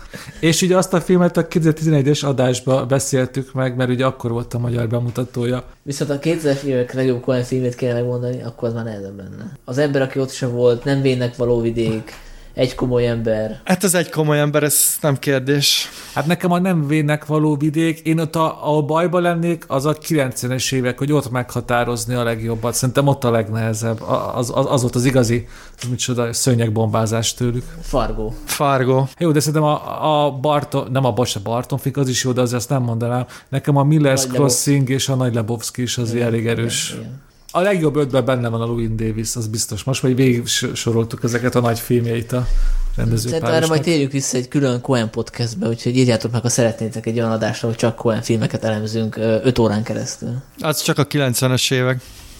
Igen. Hú, az durva lenne.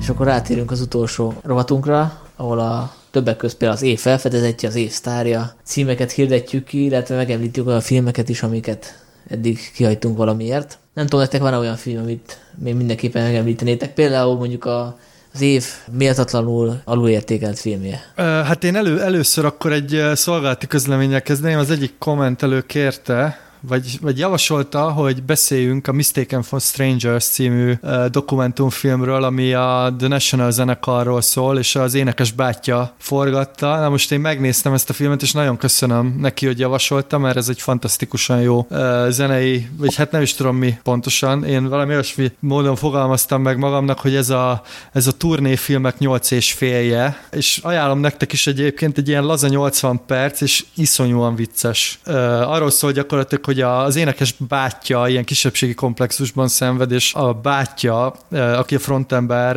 elhívja a turnéra Ródnak, de Ródnak egyébként baromi tehetségtelen, és cserébe kamerázik állandóan, ami rohadt zavaró, és e- ez gyakorlatilag a film. Úgyhogy tényleg egy nagyon-nagyon szuper film 2013-ból, ami, ami egyébként ilyen listákon felbukkan, de, de szerintem itthon nem sokan hallottak róla, úgyhogy mindenki pótolja. Hát ez nem tudom mennyire kapcsolódik ide, de voltam National koncerten, és nagyon szerettem. Csak ennyit akartam. Akkor ír, most irigy vagyok, mert én meg mindig szeretnék elmenni, csak sose sikerül. Akkor én mondok egy kevésbé értékelt filmet, amit egyébként úgy emlékszem, hogy értékeltek 2013-ban, de mi még meg sem említettük. Ez pedig a Denis Villeneuve-nek a Foglyok című filmje. Egyébként azért is érdemes őt megemlíteni, mert a rendezőt, mert hogy neki két film is kijött, ami azért elég ritka. A másik az Enemy, ami egy doppelganger történet. A, a prisoners én most újra néztem, elsőre nagyon szerettem, másodszorra is, ugye ez egy ilyen emberrablásnak a története. Hugh Jackman egy családapát játszik, akinek elrabolják a kislányát, és a Jake Gyllenhaal meg egy nyomozót, és uh, egy idő után a Hugh Jackman karaktere a saját kezébe veszi a igazságszolgáltatást és az egyik potenciális gyanúsítottat megpróbálja kínvallatással uh, rávenni, hogy árulja el, hogy hol tette a gyereket. De nem is biztos, hogy ő ugye az elkövető, és ezt a potenciális gyilkost egyébként a Paul Dano játsza, aki ideális egy ilyen szerepben, hát az Isten is egy ilyen Igen. pedofil teremtette. és szerintem zseniális, hogy a, a, a film felveti ezt a, ezt a kérdést, hogy önbíráskodás, meg hogy, meg hogy gyász. Másodszor már zavart, hogy picit ilyen happy end lesz a vége. De a, attól függetlenül az atmoszféra teremtésben nagyon erős a film. A színészek is zseniálisak, ahogy fölépül az egész történet. Helyenként a, a Zodiákusra emlékeztetett a Fincher filmjére. Meg egy kicsit True Detective, nem? I- igen, abszolút, abszolút. Állandóan esik az eső egyébként. Jó, azért hadd szóljak közben, ez, ez, ez messze Villeneuve leggyengébb filmje ebből az évtizedből. Ez, mm. Nekem az a kínzás pornó része, ez teljesen... Milyen kínzás pornó? Benne. Hát tök sok, állandóan nincs csak kínzás, kínzás, nekem ennyi maradt meg a hát filmben. Hát van, te is kínoznál egy embert, hogyha azon múlna, hogy megtalálod a hogy megtaláltad valamelyik rokonodat vagy egy gyerekedet. Kínoznék szerinted? Persze. Ha Szerintem nem kínoznál. Ha meg lenne győződve róla, hogy ő az, aki elrabolta, és azért lássuk be, ránézze Paul Dano fejére, azért... Jó, Sanyi, most legalább tudjuk, hogy te kínoznád Paul Dano-t. Én azért, én, én, én, most így előre nem tudnám megmondani, hogy mit csinálnék vele, hogyha a, valaki leláncolná a garázsomba nem tudom, nem, nem tudom. Ez, ez, ez, ez a film nagyon-nagyon hidegen hagyott, és a végén már bosszantott is. Zoli? Én az Enemit jobban szerettem, mint ezt a filmet, de úgy emlékszem, hogy a hangulata jó volt. Az Enemi viszont, sokkal jobb film. Viszont az Enemi az egy ilyen enigmatikus, nagyon rejtélyes valami, és én imádom az ilyen rejtvényfejtéseket, úgyhogy én, én azt valahogy jobban bírtam. De én, én moziba láttam a fogságban, és úgy emlékszem, hogy, hogy a hangulat engem magával rejtett, de mondjuk én sem vagyok ilyen uh, Paul Dano uh, kínzó arc. Én nekem egy kedves emlékem van a zenemiről, ugye az tényleg az a film, hogy te napokig kínozhatnának, nem tudnám elmondani, hogy miről szólt. E, Van benne egy pók. Igen, nem? ennek ellenére a pók az nagyon megmaradt, már pedig azért, mert az a akkori barátnőmmel néztük, szerintem az ágyban, és ő retteg a pókoktól, és egy hatalmasat ugrott, amikor az a pók megjelenik. Most az egy ilyen kicsit olyan jump cut-szerűség, nem? Amikor ilyen pók feltűnik. Igen, mert úgy be van vágva hirtelen a semmiből egy Na, nekem, e- nekem ez maradt meg abból a filmből, meg az, hogy nem tudom, hogy mit láttam, de még napokig gondolkoztam azon, hogy összerakjam ezt a mozaikot, és szerintem az ilyen, hát ez a divatos szó, ezek a mindfuck filmek szerintem akkor derülnek ki, hogy, hogy jók-e vagy sem, hogyha az ember utána így lesepli magáról, vagy hogyha megpróbálja megfejteni. Én szerintem ez egyértelműen az utóbbi, amit az ember így próbálja kirakni, mint valami puzzle aminek amúgy nincsen meg az összes darabja. Hát igen, attól függ, hogy hogy baszakszanak az elméddel, jó értelemben, vagy rossz értelemben. Szóval, ha van olyan film, ami szerintetek alulértékelt, akkor most mondjátok, de akár mondhatok olyan romantikus filmet, vagy coming of age filmet, ami szeret. Én ak- akartam még mondani, mert nagyon szeretem ebből az évből az Exek és Szeretők című filmet, ami James Gandolfini és Julie Dreyfus párosa, és sajnos ugye ebbe az évbe halt meg James Gandolfini, ami szerintem egy hatalmas vesztesége. A, nem tudom ti, hogy vagytok vele, szerintem ő egy zseniális színész volt, és ez a, az exek és szeretők is bizonyítja, hogy mennyire zseniális volt, mert hogy még el tud játszani egy ilyen romantikus, ilyen keserédes hát nem is tudom, hogy mennyire komédia vagy melodráma, de hogy még ez a, egy ilyen főszerep is teljesen hiteles és jól állt neki. És akkor még egy, még egy romantikus filmet, hagy mondjak, ami, amit szintén nagyon-nagyon szeretek, az a Begin Again, aminek nem tudom most mi a magyar címe, a Mark Ruffalo egy ilyen kiégett rockzenész, és felfedezi Kera Knightley-t, és a New York utcáin veszik fel a lemezt, és az is egy ilyen nagyon kedves film. Hát, hogyha már így a romantikus vagy a romkomoknál tartunk, ezt a filmet nagyon kevesen szokták emlegetni, igazából magam sem tudom hogy miért kedveltem ennyire. Az a cím, hogy Eleven testek, és ez a zombi filmet ötvözte ilyen Romá- Rómáus Júliás romantikus komédiával, és tök frappáns, jó fej limoneldi, amit így mindenkinek tudok ajánlani. Ja, azt nekem is tetszett egyébként, ha zombi film rajongó lennék, illetve tulajdonképpen belegondolok, az vagyok. De ha ennél is hardcore zombi film rajongó lennék, akkor fölháborodnék. Arra a koncepcióra épül, hogy a zombik azok így emberé válhatnak újra. Igen, elég- Ami egy elég szentségtörés ebben a igen. műfajban.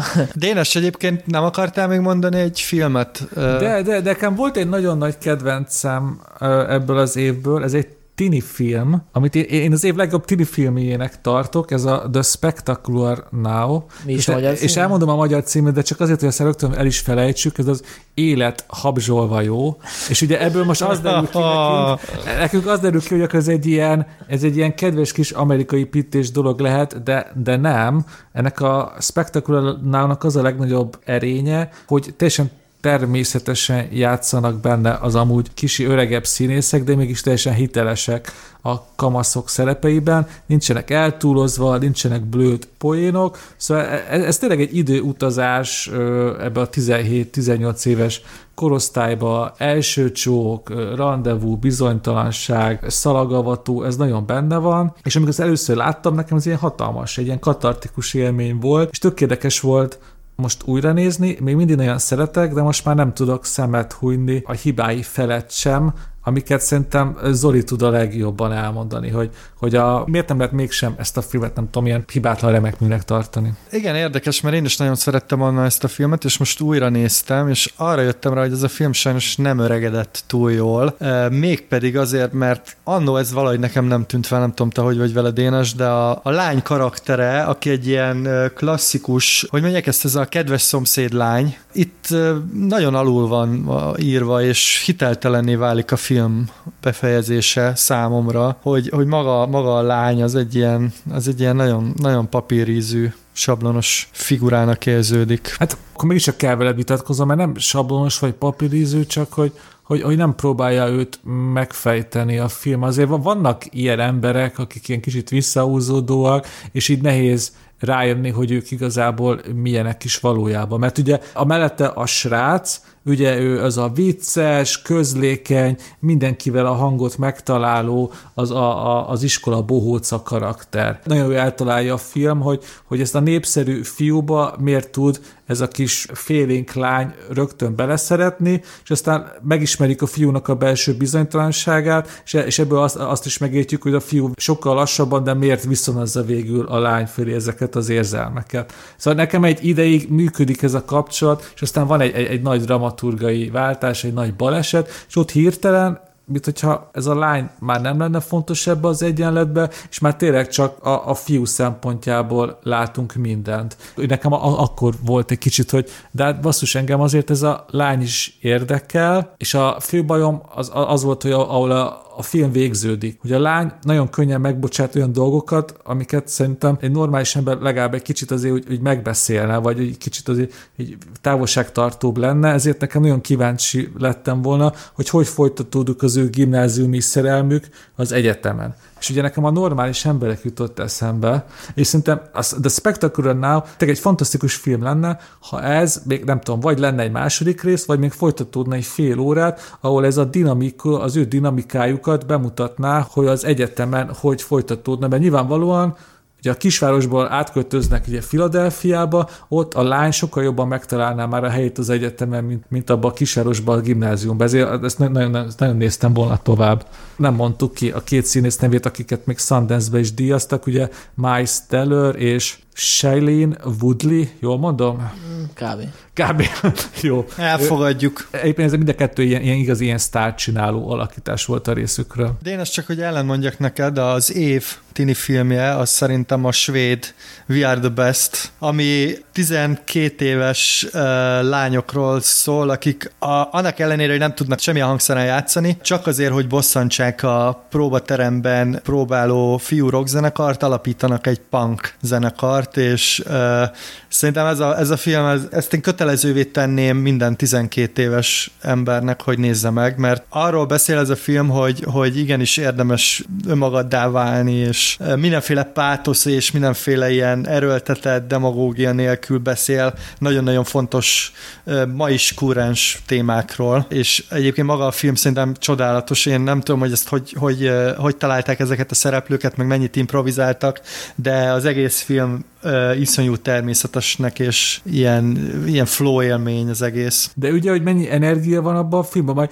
nézed, és ahogy te is mondod, hogy te is, nem tudom, zenész akarsz lenni, te is, nem tudom, kéregetni akarsz a metróba, punkslágereket bömböltetni a buszon, szóval ilyen, ilyen tinis baromságokat akarsz megint csinálni. Én végig ezt éreztem. Csak annyit mondanék neked, hogy megnéztem ezt a filmet, és én másnap uh, több órán keresztül svéd punkzenét hallgattam a 80-as évekből. Teljesen megértem. Úgy uh, finomítanám akkor, akkor, hogy az év kiskamasz filmje az a We Are The Best, és az év nagy kamasz filmje az a The, The Spectacular Now. Jó legyen.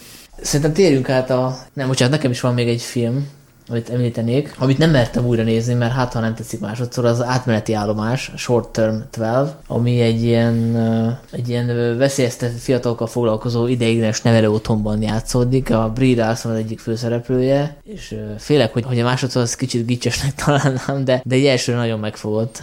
Hát Sanyi, akkor most elmondom neked, hogy uh, ugye ez a film elég előkelő helyen szerepelt különféle listákon, és én ezt soha nem láttam még ezt a filmet, ezért megnéztem, és nem igazán tetszett, megmondom neked őszintén. Ebbe benne van az én Lee Larson Brie Larson utálatom is, mert a általad említett hörcsökfej effekt az, az itt nekem nagyon játszik, de amellett, hogy vannak nagyon jó részei a filmnek, és szerintem a képi világa az egészen, egészen izgalmas, nekem valahogy nem. Ne, ne, én érte, értem, hogy ez egy fontos téma, de, de sajnos én úgy éreztem, hogy itt átborulunk a gics határon többször. A filmet nem szeretném értékelni, én túl régen láttam ahhoz, úgy emlékszem, hogy tetszett, csak hogy azt, azt, aztán érdemes kiemelni, hogy, hogy az év felfedezetje díjat, azt szerintem nyugodtan megkaphatja a Brie Larson, most szeretjük, nem szeretjük, de emiatt a film miatt került fel a, térki, a, a mozis térképre, és volt még két fontos mellékszerepe az, az előbb említett Spectacular Now-ban is, azért említésre méltó, amit ő alakított, és a,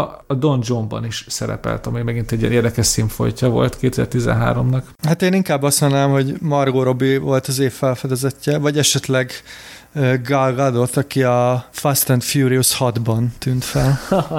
Itt azért érzek egy bizonyos fokú el... Lehet, lehet, hogy egy kicsit hazabeszélek, vagy hogy mondják ezt, ugye a nagy rajongásom tárgya a Fast and Furious sorozat, úgyhogy... Egyébként én sem a Margot Robit mondtam volna. Az évsztárja, én két nevet is felírtam, egyik a Scarlett Johansson, Hát egyértelműen a Scarlett Johansson, tényleg gondoltuk bele, hogy bármilyen blockbuster látványfilmbe emeltett volna, ehhez képest adta egy számít, egy, egy intelligens operációs rendszer hangját, elment mesztelenkedni Glasgow-ba, és a Don Johnban is szerepel. És ugye a Don Johnban pedig egy ilyen, hát egy ilyen, ilyen munkásosztálybeli nagyszájú nőt alakított, hogy jól emlékszem. Én Tilda swinton is felírtam B verziónak, mert ugye a snowpiercer is nagyon jelentős szerepet játszott, és a Haltatlan Szeretőkben is nagyon szerettem. Nekem két film valami szerintem mindenképp meg kell említeni. Az egyik az a, mint számomra a legmerészebb mainstream vállalás, az a jogász Ridley Scott-tól, mert én, én, én ezt a filmet nem szeretem, de nagyon becsülöm,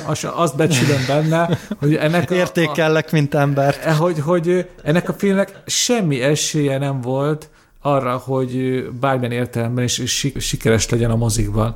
Mert azzal, hogy tényleg, hogy Brad Pitt és Cameron diaz beküldünk a mozikba egy Ridley Scott filmet, és aztán kapunk egy ilyen napfényes, hardcore filozofálgatást a mexikói határvidéken. Szerintem nincs ember, aki ezt várta ettől, és emiatt is jöttek aztán az a, az a, az a, az a sok mérges, csalódott kritika. Bocs, csak azt emeljük ki, hogy Cormac McCarthy írta a, a forgatókönyvet, aki ugye az egyik legjelentősebb kortárs amerikai író.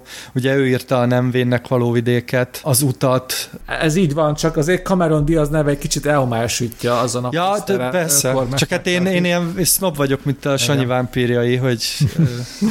Egyébként ez a film valószínűleg azért készültette el, mert ugye a Nem vének való vidék jelentős siker lett, Oscar-t is kapott. Szóval, hogy abból indultak ki, gondolom a forgalmazók, meg a, a producerek, meg a stúdió, hogy, hogy akkor adjunk esélyt ennek, hogy oké, okay, nem fognak sokan beülni rá, de hát ha egy-két szobrot azért begyűjt. Én is most láttam egyébként először. Erről a filmről máig az jut eszembe, hogy a sajtóvetítés napján megjelentem időben a, a West Endben, csak sajnos kiderült, hogy az arénában van a film.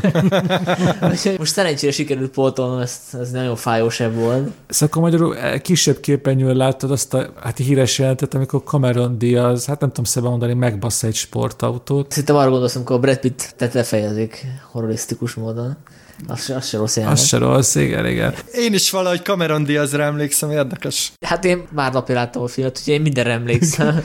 De amúgy mondtam azt a szabályt, hogy egy film attól lesz jó film, hogyha legalább három jelenet megragad bennünk hosszú távon, ha viszont ez a fő jellemzése, vagy a fő kitétele a dolgoknak, akkor ez a jogászra is áll szerintem, mert itt azért a gepárdok, ahogy ott hogy körbeszaglásszák Javier Bardem hulláját, ugye Cameron Diaz. Itt azért nekem is meg fognak maradni részletek ebben ja, a Nagyon erős jelenetek vannak ebben a filmben, meg ez az a film, amiről szerintem izgalmasabb ilyen elemzéseket olvasni, mint magát a filmet nézni.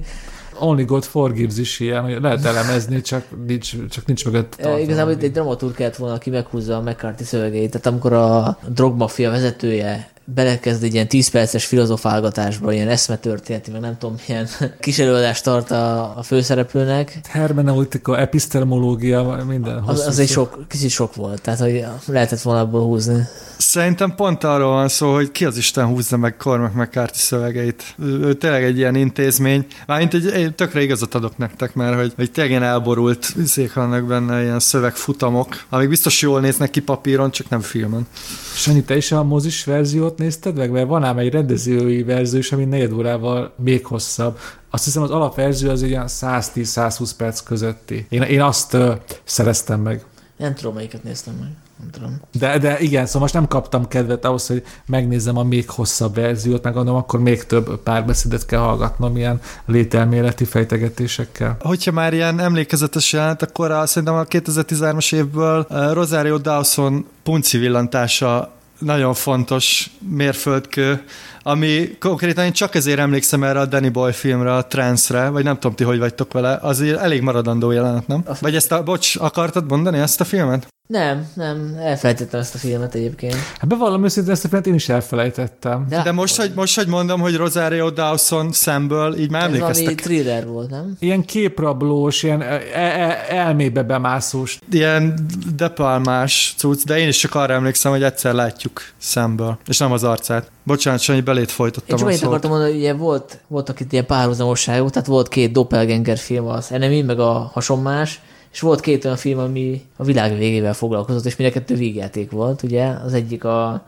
világ vége, Edgar Wright filmje, amit emlékezetes körülmények közt láttam a Cinefesten. Azért Arról volt, mesélj, az jó. Hát azért volt érdekes, mert ugye egyedül itt vetítették Magyarországon ezt a filmet moziban, és, és tök jó volt nagy vásznon látni. Nem volt könnyű bejutni, mert teltház volt nyilván.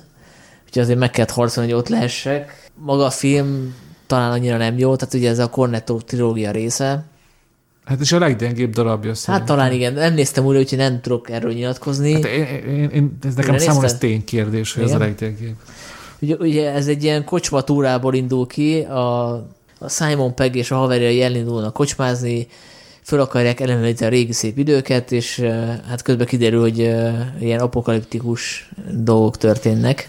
Ez lehet, hogy a trilógia a leggyengébb filmje, de a legtöbb rendező életművében ezt simán elfogadná az a rendező a legerősebb filmjének is. Pontosan ezt akartam mondani, hogy egy ilyen méregerős trilógiának a leggyengébb darabjáról van szó, ami azért önmagában nézve szerintem elég jó vígjáték. Az tény, hogy e- nem Edgar Wright legjobb filmje, de azért tényleg én, én nagyon jól szórakoztam rajta. És volt egy másik apokaliptikus vígjáték, ez pedig az Itt a vége, ami a Seth Rogen rendezése.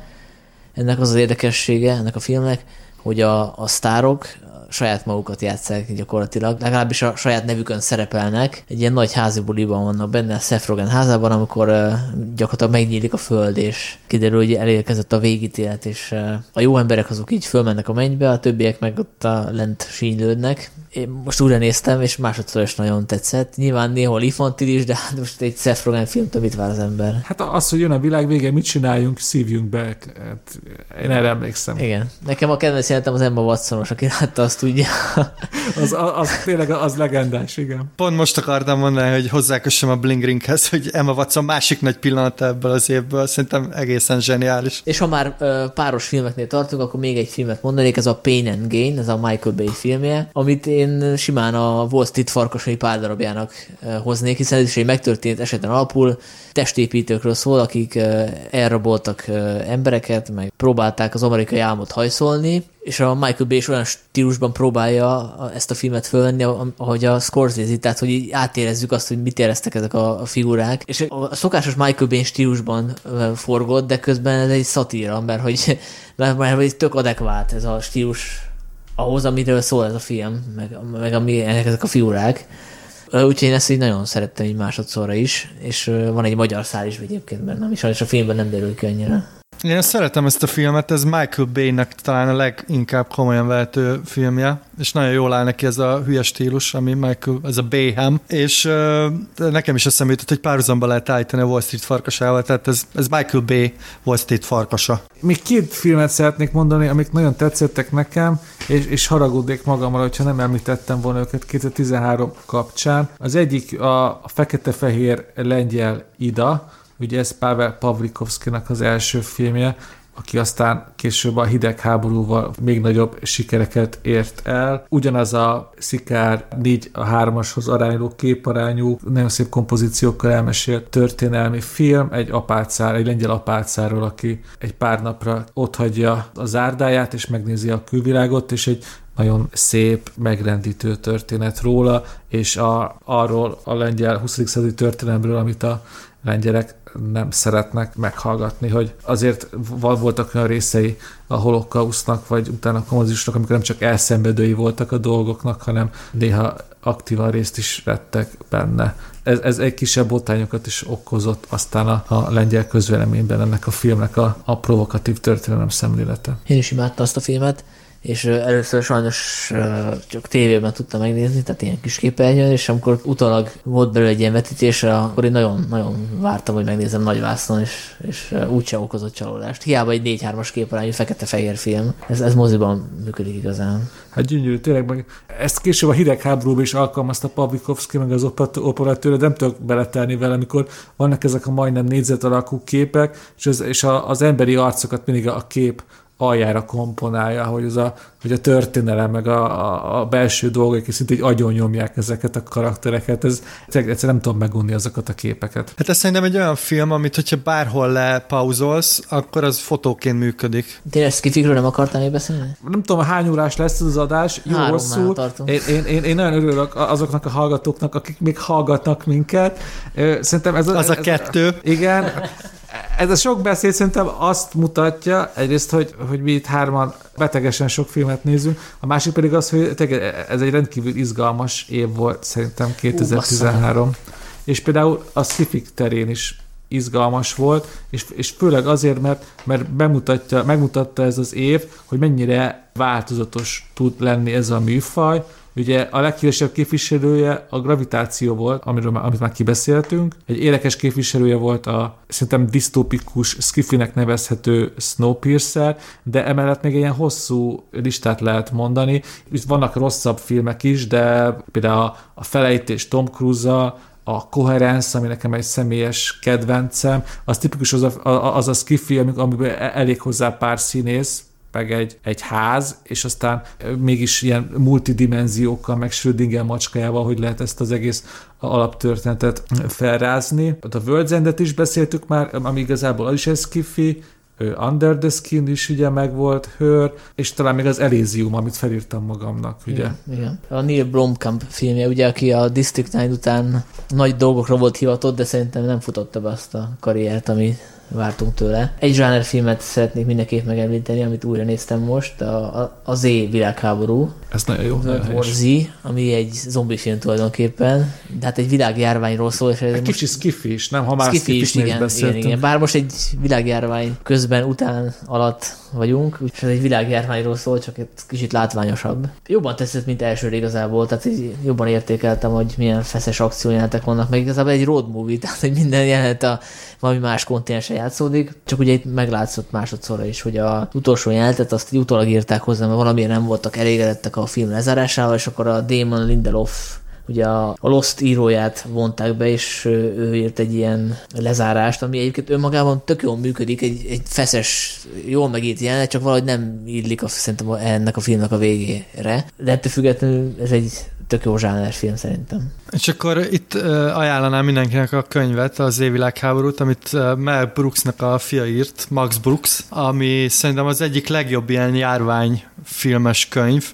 Igaz, hogy zombikról szól, de ahogy mondtad, egy világjárvány, és ilyen ijesztően hiteles, és ott, ott bejön, hogy miért jó ez a road movie koncepció. Tényleg ajánlom nektek, ezt, azt is ilyen tök gyorsan el lehet olvasni, nem egy ilyen nagyon vaskos kötet, de szerintem az egyik legjobb a témában, és baromi szórakoztató. Én meg, ha már Z világháború, akkor azt ajánlom, hogy üssük be és olvassuk el a, a magyar ö, sajtó rövid híreit a budapesti forgatásról, mert rendkívül élvezetes sztorik történtek itt. Ugye a kedvencem, amikor a, megjelent a Tech, és lefoglalta Brad Pitt fegyvereit, ugye több mint száz amúgy hatástalanított lőfegyvert lefoglalta a magyar hatósága az háború forgatásáról. A következő talán a legnagyobb csavar az egészben ugye az, hogy ugye Budapesten itt így eltapsoltak nem tudom hány 10 milliót a filmesek, és aztán ezeket a budapesti jelenteket kivágták a filmből, és egy teljesen új utolsó harmadot forgattak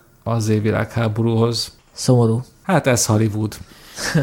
ja, és a magyar hatóságok. Igen, igen. igen. Biztos nem fizették be a védelmi pénzt a forgatócsoport. És ha már budapesti forgatás, ugye ebben az évben mutatták be a Die Hard 5. részét, ami szintén Budapesten forgott, ami számomra két dolog miatt emlékezetes. Egyrészt akkor a Calvin téren dolgoztam, és ott állítottak fel papírmaséból valami orosz emlékművet, amit aztán azt hiszem Gangsta Zoli egy páncélautóval áttör. Ugye ezek nagy pillanatok egy moziba járó életében. A, a másik pedig uh, Tarlós István és Bruce Willis közös képe, ami a, szerintem az eposzi keménység egy nagyon fontos fontos eh, fotografikus lenyomata.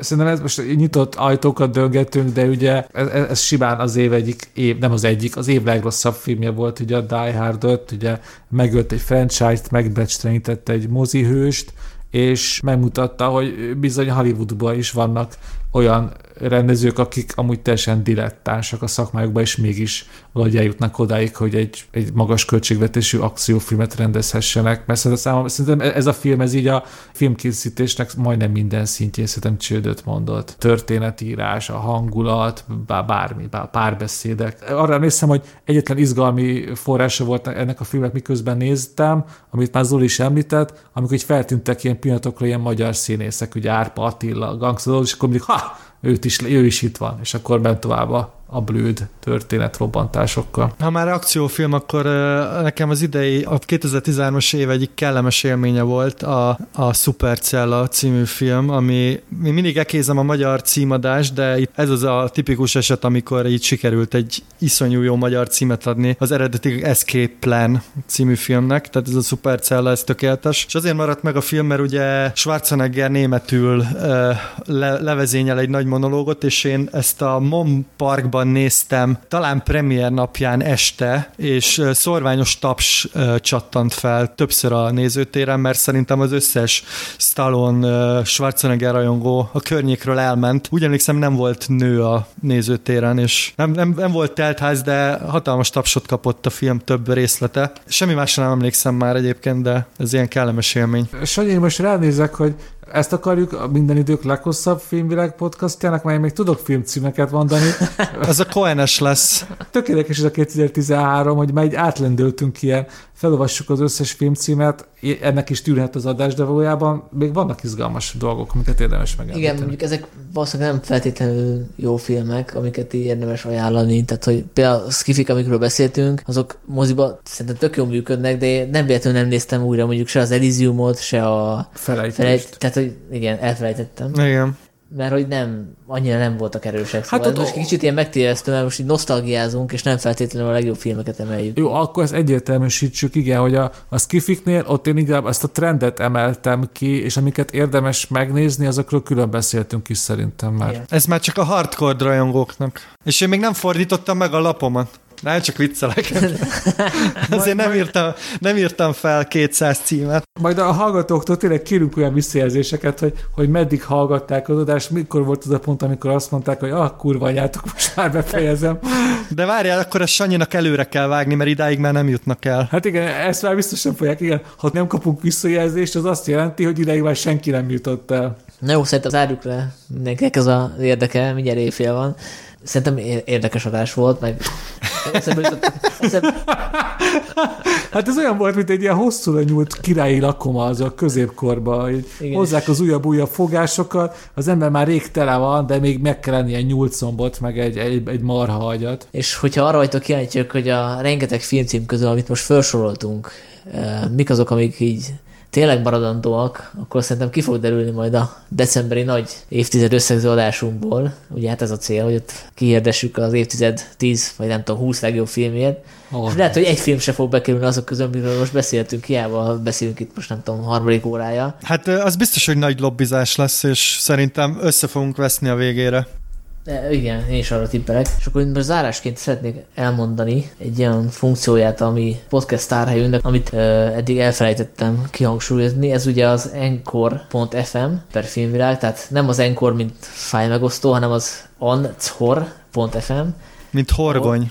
Igen, ahol ugye azt is meg tudjátok tenni, hogy hangüzenetet küldtök nekünk, amit mi be tudunk illeszteni a podcastbe. Például elmondhatjátok, hogy melyik, az a, melyik a kedvenc 2014-es filmetek, és akár be is illeszthetjük az adásba, hogyha elég Hát érdekes. akár, igen. Akár, hát nem ígérek semmit, de, de erre is jó. Vagy akár bármilyen visszajelzés, hogy nem tudom, nagyon szarok vagyunk. Ne... Vagy fejezzük be másfél óra után, mert... Hát gyakorlatilag ez egy olvasói levél, csak nem levél, hanem egy hangos üzenet. Uh, úgyhogy uh, köszönjük szépen a figyelmet, követette bennünket Spotify-on, iTunes-on, utóbbi helyen várjuk a szöveges értékeléseket, mert az jól esik, és találkozunk szerintem egy hónap múlva ebben, ezzel a formátummal újra. Sziasztok! Sziasztok! Sziasztok.